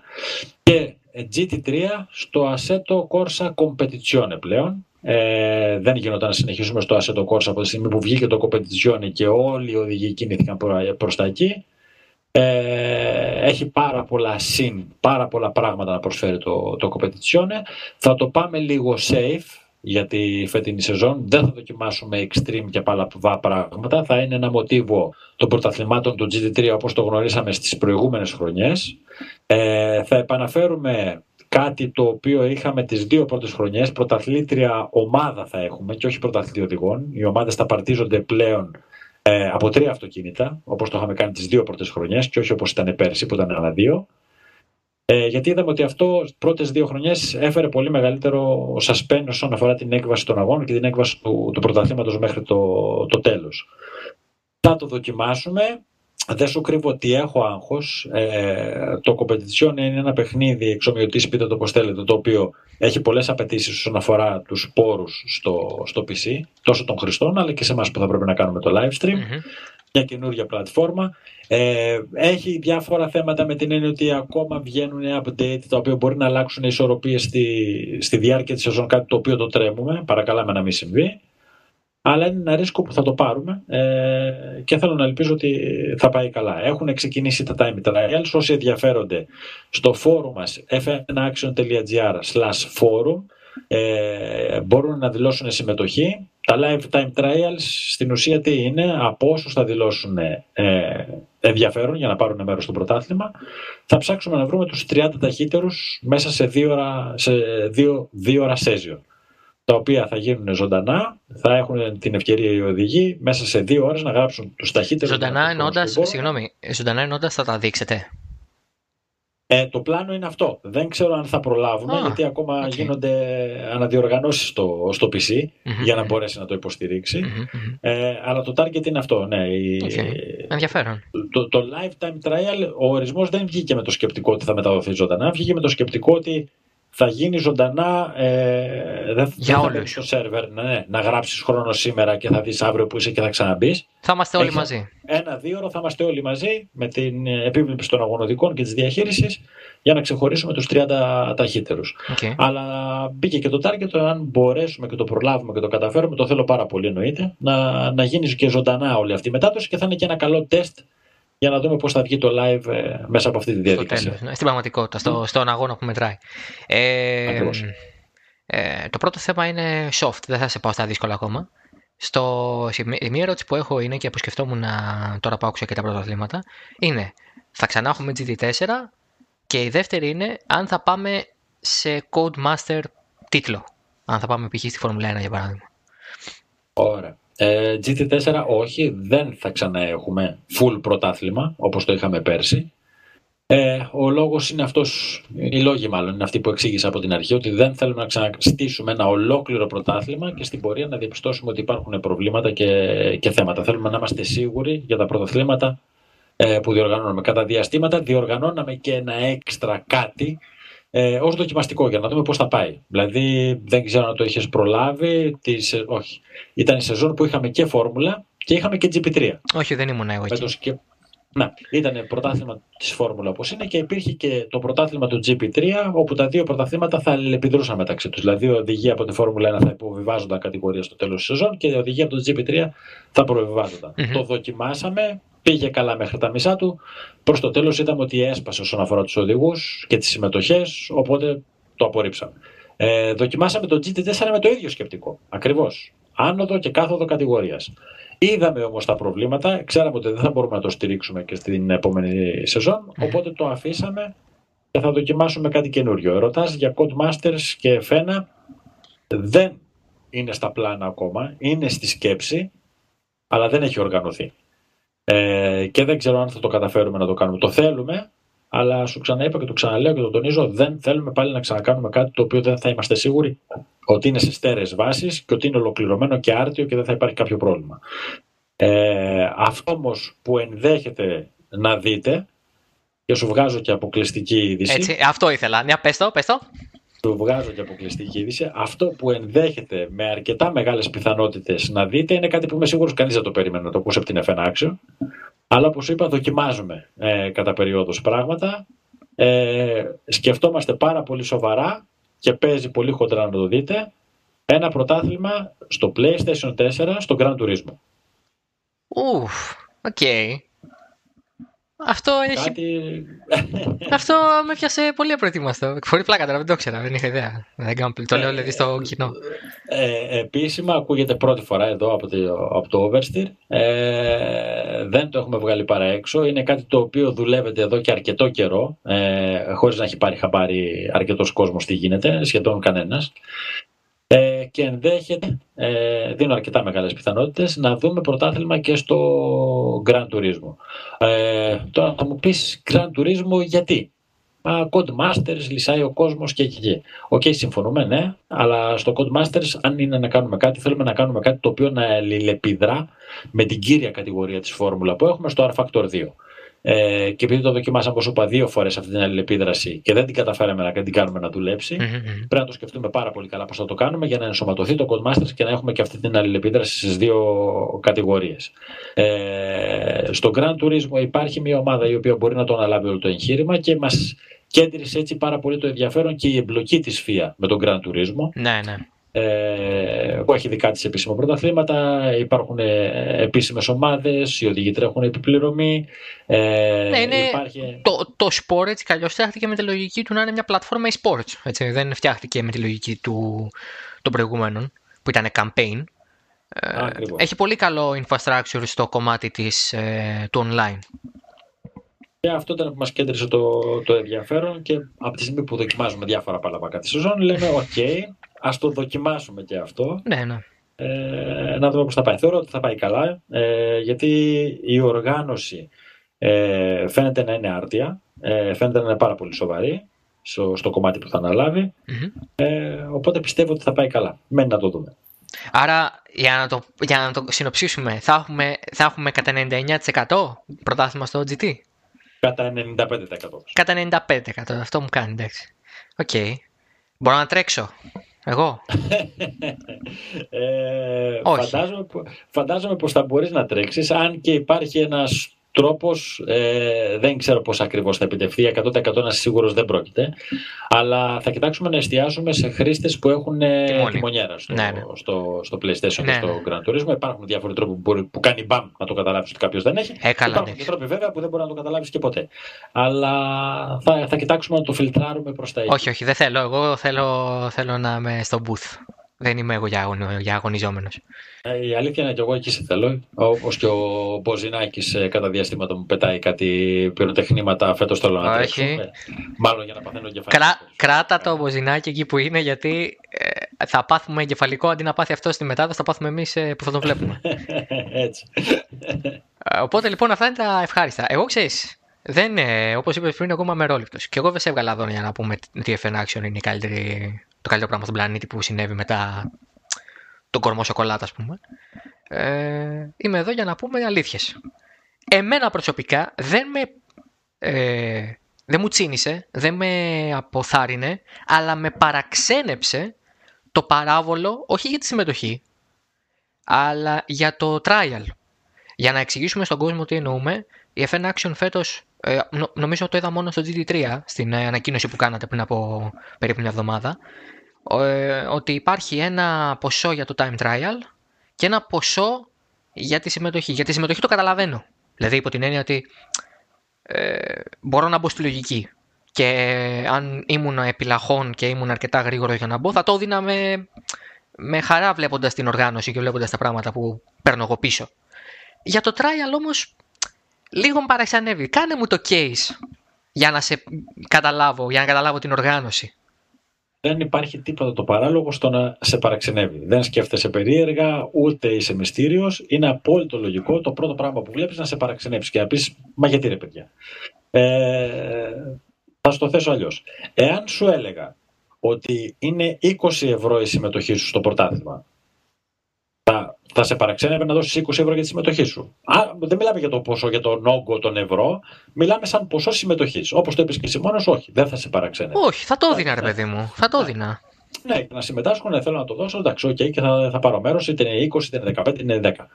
Α, αυτό που θέλουμε φέτος, ε, γιατί το έχουμε βιώσει πάρα πολλές φορές και είναι κάτι το οποίο μας κουράζει αφάνταστα.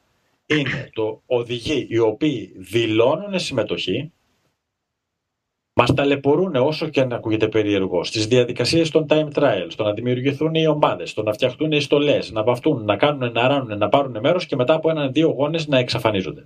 Επομένως, σκεφτήκαμε ε, να σπαστεί το ποσό με αποτέλεσμα να αποθαρρύνει αυτούς οι οποίοι δεν το βλέπουν σοβαρά και δεν θέλουν να διεκδικήσουν το, τη συμμετοχή τους στο πρωτάθλημα. Γιατί όλα τα προηγούμενα χρόνια είχαμε 90 για παράδειγμα συμμετέχοντες στα lifetime trial και με το ζόρι για παράδειγμα συμμετέχαμε σε, σε, σε, σε πώς το λένε, ε, ολοκληρώναμε την Ναι. ναι, η κοσάδα.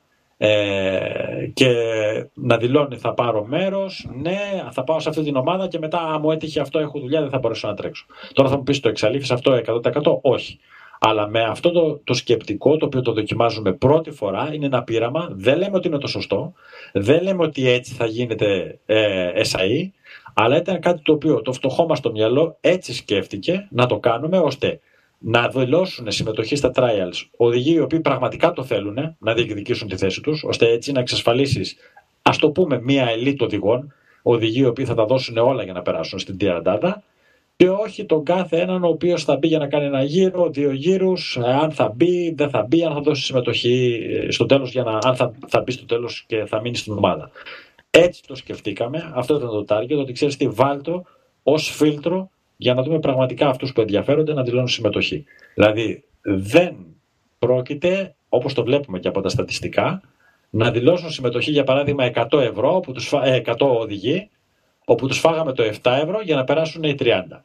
Δεν θα συμβεί αυτό. Βλέπουμε τα στατιστικά πώς πάνε και από τις εγγραφές και βλέπουμε ότι όντως το 7 ευρώ έρχεται από παιδιά τα οποία τους ενδιαφέρει πραγματικά να πάρουν μέρος και είναι παιδιά τα οποία θεωρούμε Άρα, ότι θα πάρουν. Η επόμενη ερώτηση θα ήταν ότι εσείς τουλάχιστον δεν θέλω ένα νούμερο.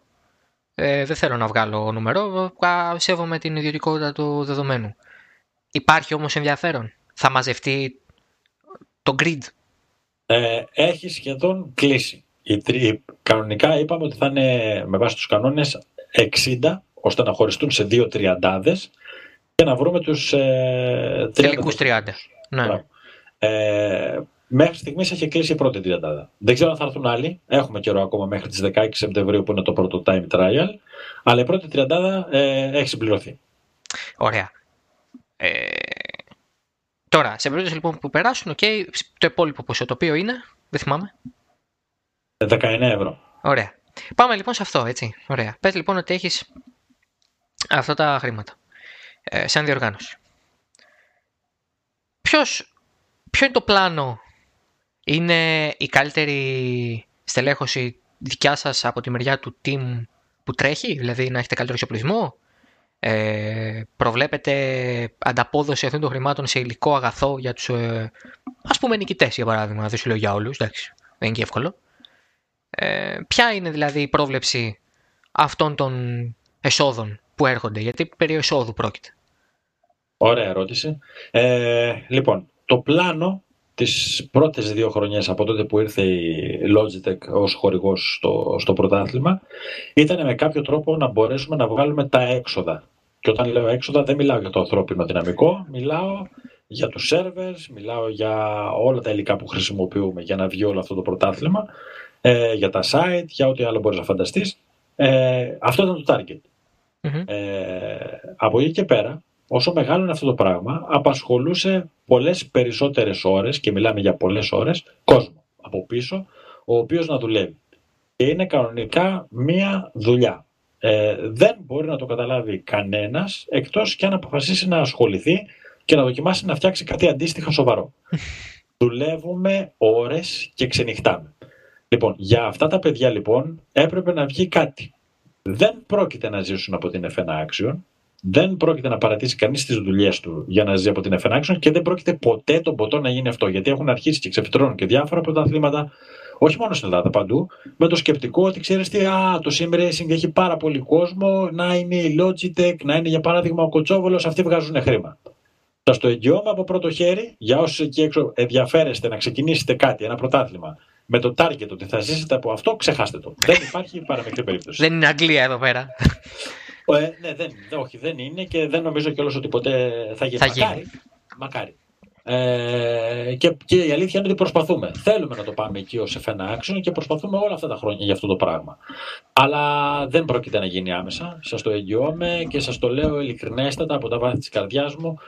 Μην θεωρεί κανείς ότι οποιοδήποτε ξεκινήσει κάτι τέτοιο θα παρατήσει τη δουλειά του και θα ζει από αυτό. Όχι. Αυτό που έχουμε target είναι να βγουν τα έξοδά μας, να μην τα πληρώνουμε από την τσέπη μας και να μπορέσουμε επιτέλους να βγάλουμε α, ένα χαρτζηλίκι για αυτά τα παιδιά τα οποία ξενυχτάνε για να βγει όλη αυτή η σεζόν, τα οποία είναι απίκο ώστε όταν θα πάμε στην εκκίνηση να είναι όλα έτοιμα και να ρολάρουν κανονικά μέχρι το πέσιμο της καρόσης και της τελευταίας της σεζόν ε, και να βγουν και έξοδα ε, σε, σε hardware υλικό. Δηλαδή, για παράδειγμα τώρα, το δικό μου το PC για να μπορέσει να στριμάρει ε, το competizione θέλει μια επένδυση τουλάχιστον των 700 ευρώ.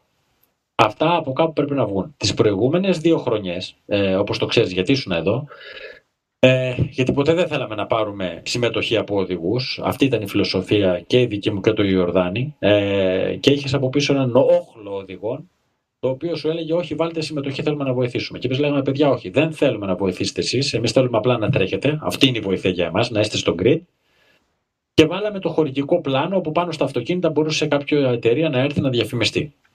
Δυστυχώς δεν δούλεψε όπως περιμέναμε με την έννοια ότι αυτό το αφήσαμε στους οδηγούς. Αυτή είναι η ομάδα σου, ε, αυτούς τους χορηγούς μπορείς να τους φέρεις αυτό το κόστος και εμείς από αυτό εμείς θα βγάλουμε τα έξοδά μας. Δεν θέλουμε κάτι άλλο δεν δούλεψε όπως θα θέλαμε, με την έννοια ότι υπήρχε μια μερίδα οδηγών οι κάθε χρόνο παγίω φροντίζανε να φέρουν μια χορηγία, γνωρίζοντας ότι έτσι βοηθάμε τα παιδιά στην F1 Action για να συνεχίσουν αυτό το εγχείρημα.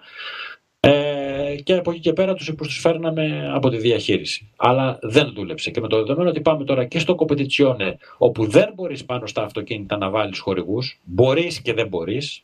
Ε, στην παρούσα φάση μπορείς, αλλά δεν ξέρουμε αν θα βγει κάποιο update το οποίο θα τα ξυλώσει από πάνω όλα. Ναι, ναι ε, και είπαμε δεν θα πάμε ρίσκα και θα το πάμε safe, κάπως έπρεπε να μπαλώσουμε αυτή την τρύπα από τα έσοδα που είχαμε από τις χορηγίες ε, από τις προηγούμενες σεζόν. Όσο ήσασταν στο ασέτο κόρσο το κανονικό, το απλό. Ακριβώς, ναι. Από τη στιγμή που φεύγει λοιπόν αυτό το κάτι και έφυγε ένα έσοδο το οποίο μας, μας βοήθησε πάρα πολύ για τα, για τα πάγια έξοδα της σεζόν ε, και με το σκεπτικό ότι θέλαμε πλέον να μην έχουμε αυτά τα ήρθα στο πρωτάθλημα, έτρεξα τις αγώνες, γεια σας έφυγα πάμε στο μοτίβο που πάει όλος ο κόσμος σε σοβαρά πρωταθλήματα ε, στο εξωτερικό.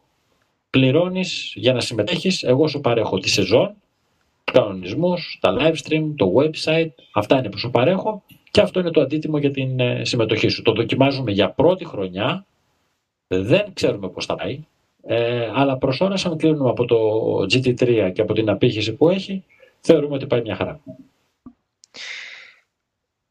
Εμένα με κάλυψες ε, είδα, όχι από μεγάλη μερίδα ανθρώπων, είδα μια, ε, ξέρεις. Α, συγγνώμη, να σε διακόψω. Επειδή είπες με κάλυψη, έτρεχε στο μυαλό μου ότι υπήρχε και άλλη μια εκκρεμότητα. Ε, με ρώτησες και το, με το δεδομένο ότι υπάρχει συμμετοχή, αν θα υπάρχει κάποιο ε, έπαθλο διαφορετικό από Ναι, όχι. Γιατί μέχρι πριν ήταν ε, έπαθλο από το χορηγό σας. Ένα δώρο. Ακριβώς. Και ε, είναι καλή ερώτηση γιατί τέθηκε και τέτοια ερώτηση σε διάφορα σημεία η οποία εντάξει, κάπως μου ξύνησε. Δηλαδή όπως μπορώ να καταλάβω το ότι ξύνησε σε κάποια μέλη ε, γιατί υπάρχει αυτό το 7 ευρώ στα time trial. Έτσι μου ξύνησε και εμένα ερωτήσεις του τύπου ότι ε, από τη στιγμή που υπάρχει αντίτυπο θα υπάρχει χρηματικό έπαθλο; Και αμέσως σου βγαίνει ένα αντεπιχείρημα και παράπονο του στείλω ότι γιατί με ρωτάς αυτό το πράγμα όταν δύο χρόνια τα τελευταία δύο χρόνια έτρεχε χωρίς αντίτιμο και όμως υπήρχε έπαθλο. Υπήρχε ένα έπαθλο το οποίο πολλές φορές έφτασε και άγγιζε και ξεπερνούσε 400 ευρώ. Και για σένα δεν υπήρχε το παραμικρό αντίτιμο. Ναι, ναι. Δηλαδή τώρα που πρέπει αντίτιμο, τώρα που δίνεις αντίτιμο. Περιμένεις πίσω. Ε, ναι, πρέπει εντάξει. Να, εντάξει Ασφαλώ. Ασφαλώς υπάρχει και. Εντάξει, και ο αντίλογο. Εντάξει, τώρα πάμε σε ένα φαύλο κύκλο. Ο αντίλογο, ναι, αλλά πληρώνω. Δεν θα πάρω κάτι ως κέρδος εγώ όταν κερδίσω αφού έχω δώσει λεφτά. Θα πάρω κάτι. Ξέρεις, είναι λίγο σαν να κάθομαστε σε ένα τραπέζι πόκερ και έχουμε κάνει all Αφού θα στα πάρω, δεν θα, δεν θα στα πάρω. Ξέρεις, είναι και αυτό μετά. Ε... Λέω, καταλαβαίνω και τις δύο πλευρές και το εννοώ. Καταλαβαίνω και τις δύο πλευρές. και τις πλευρές οι οποίοι παραξενεύτηκαν με το 7 ευρώ, αλλά καταλαβαίνω και την πλευρά που λέει, ρε παιδιά, δύο χρόνια σας έδινα έπαθλα τέτοιας αξίας χωρίς αντίτιμο. Ναι, ναι. Γιατί πρέπει να περιμένετε μεγαλύτερο έπαθλο από αυτά που σας έδινα τις προηγούμενες σεζόν επειδή υπάρχει το αντίτιμο. Ε, οπότε εξηγήσαμε το κομμάτι γιατί μπήκε το αντίτιμο. Από τη μία πρέπει να καλύψουμε τα έξοδα που χάθηκαν από τις χορηγίες στο Assetto Corsa. Και από την άλλη γιατί θέλουμε να δοκιμάσουμε, να το πάμε όπως πάει όλος ο κόσμος. Πληρώνω για να συμμετέχω σε ένα πρωτάθλημα όπως είναι της FN Ναι, σε τέτοιο επίπεδο. Ε, Ακριβώς και, και θα το δούμε πώς θα πάει και θα λειτουργήσει. Ε... Και είναι κάτι, είναι κάτι το οποίο, κακά τα ψέματα, όσο ό,τι και να πει κανείς δεν, δεν, δεν, δεν, δεν το δέχομαι.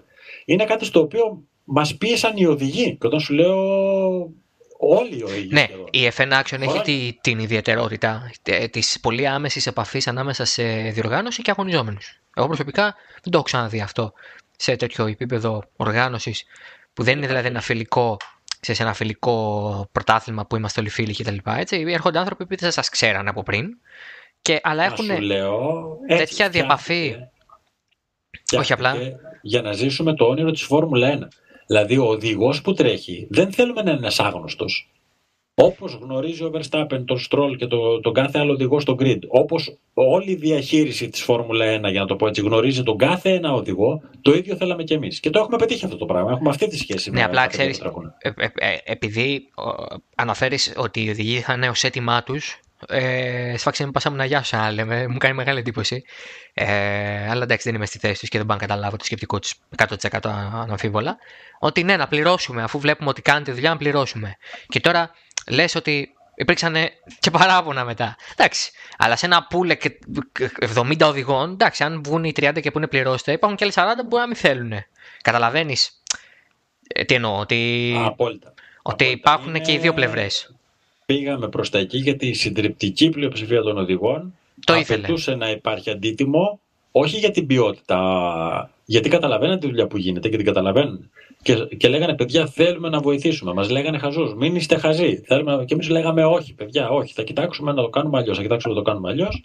Και ε, φτάσατε εκεί. Να το κάνουμε όπως ήθελε η πλειοψηφία και θα δούμε πώς θα αποκριθεί και αναλόγως θα το, θα το κρίνουμε. Σου, σου λέω, όπως το πες και εσύ και ξεκίνησες, ότι δεν θα παρουσιάσουμε ότι είναι το καλύτερο πρωτάθλημα και θα τα πούμε όλα ανοιχτά. Όπως ξεκίνησα και εγώ στην αρχή και είπα τα κακά της προηγούμενης σεζόν, είναι κάτι το οποίο το δοκιμάζουμε και θα δούμε πώς θα πάει. Δεκτών. Εγώ σε ακούω και εδώ θα είμαστε να τα λέμε και στον αέρα. Τώρα νομίζω ήρθε η ώρα να ε, κλείσουμε. Πολύ στεναχωρήθηκα που θα κάνετε κάτι στο Codemasters. Γιατί το αντέχω στο PC και λέω να τη ευκαιρία μου για να κάνω μετάδοση Φόρμουλα 2, ξέρω. Αλλά... Μην το, μην το αποκλείς για να μην κλείσουμε την εκπομπή έτσι και μείνει αυτό το Όχι, εντάξει. Εγώ σου λέω δεν ότι... Το, δεν το αποκλείουμε. Λέμε αυτή τη στιγμή, τώρα, τι έχουμε ως δεδομένα. Ναι, Η σεζόν είναι μεγάλη.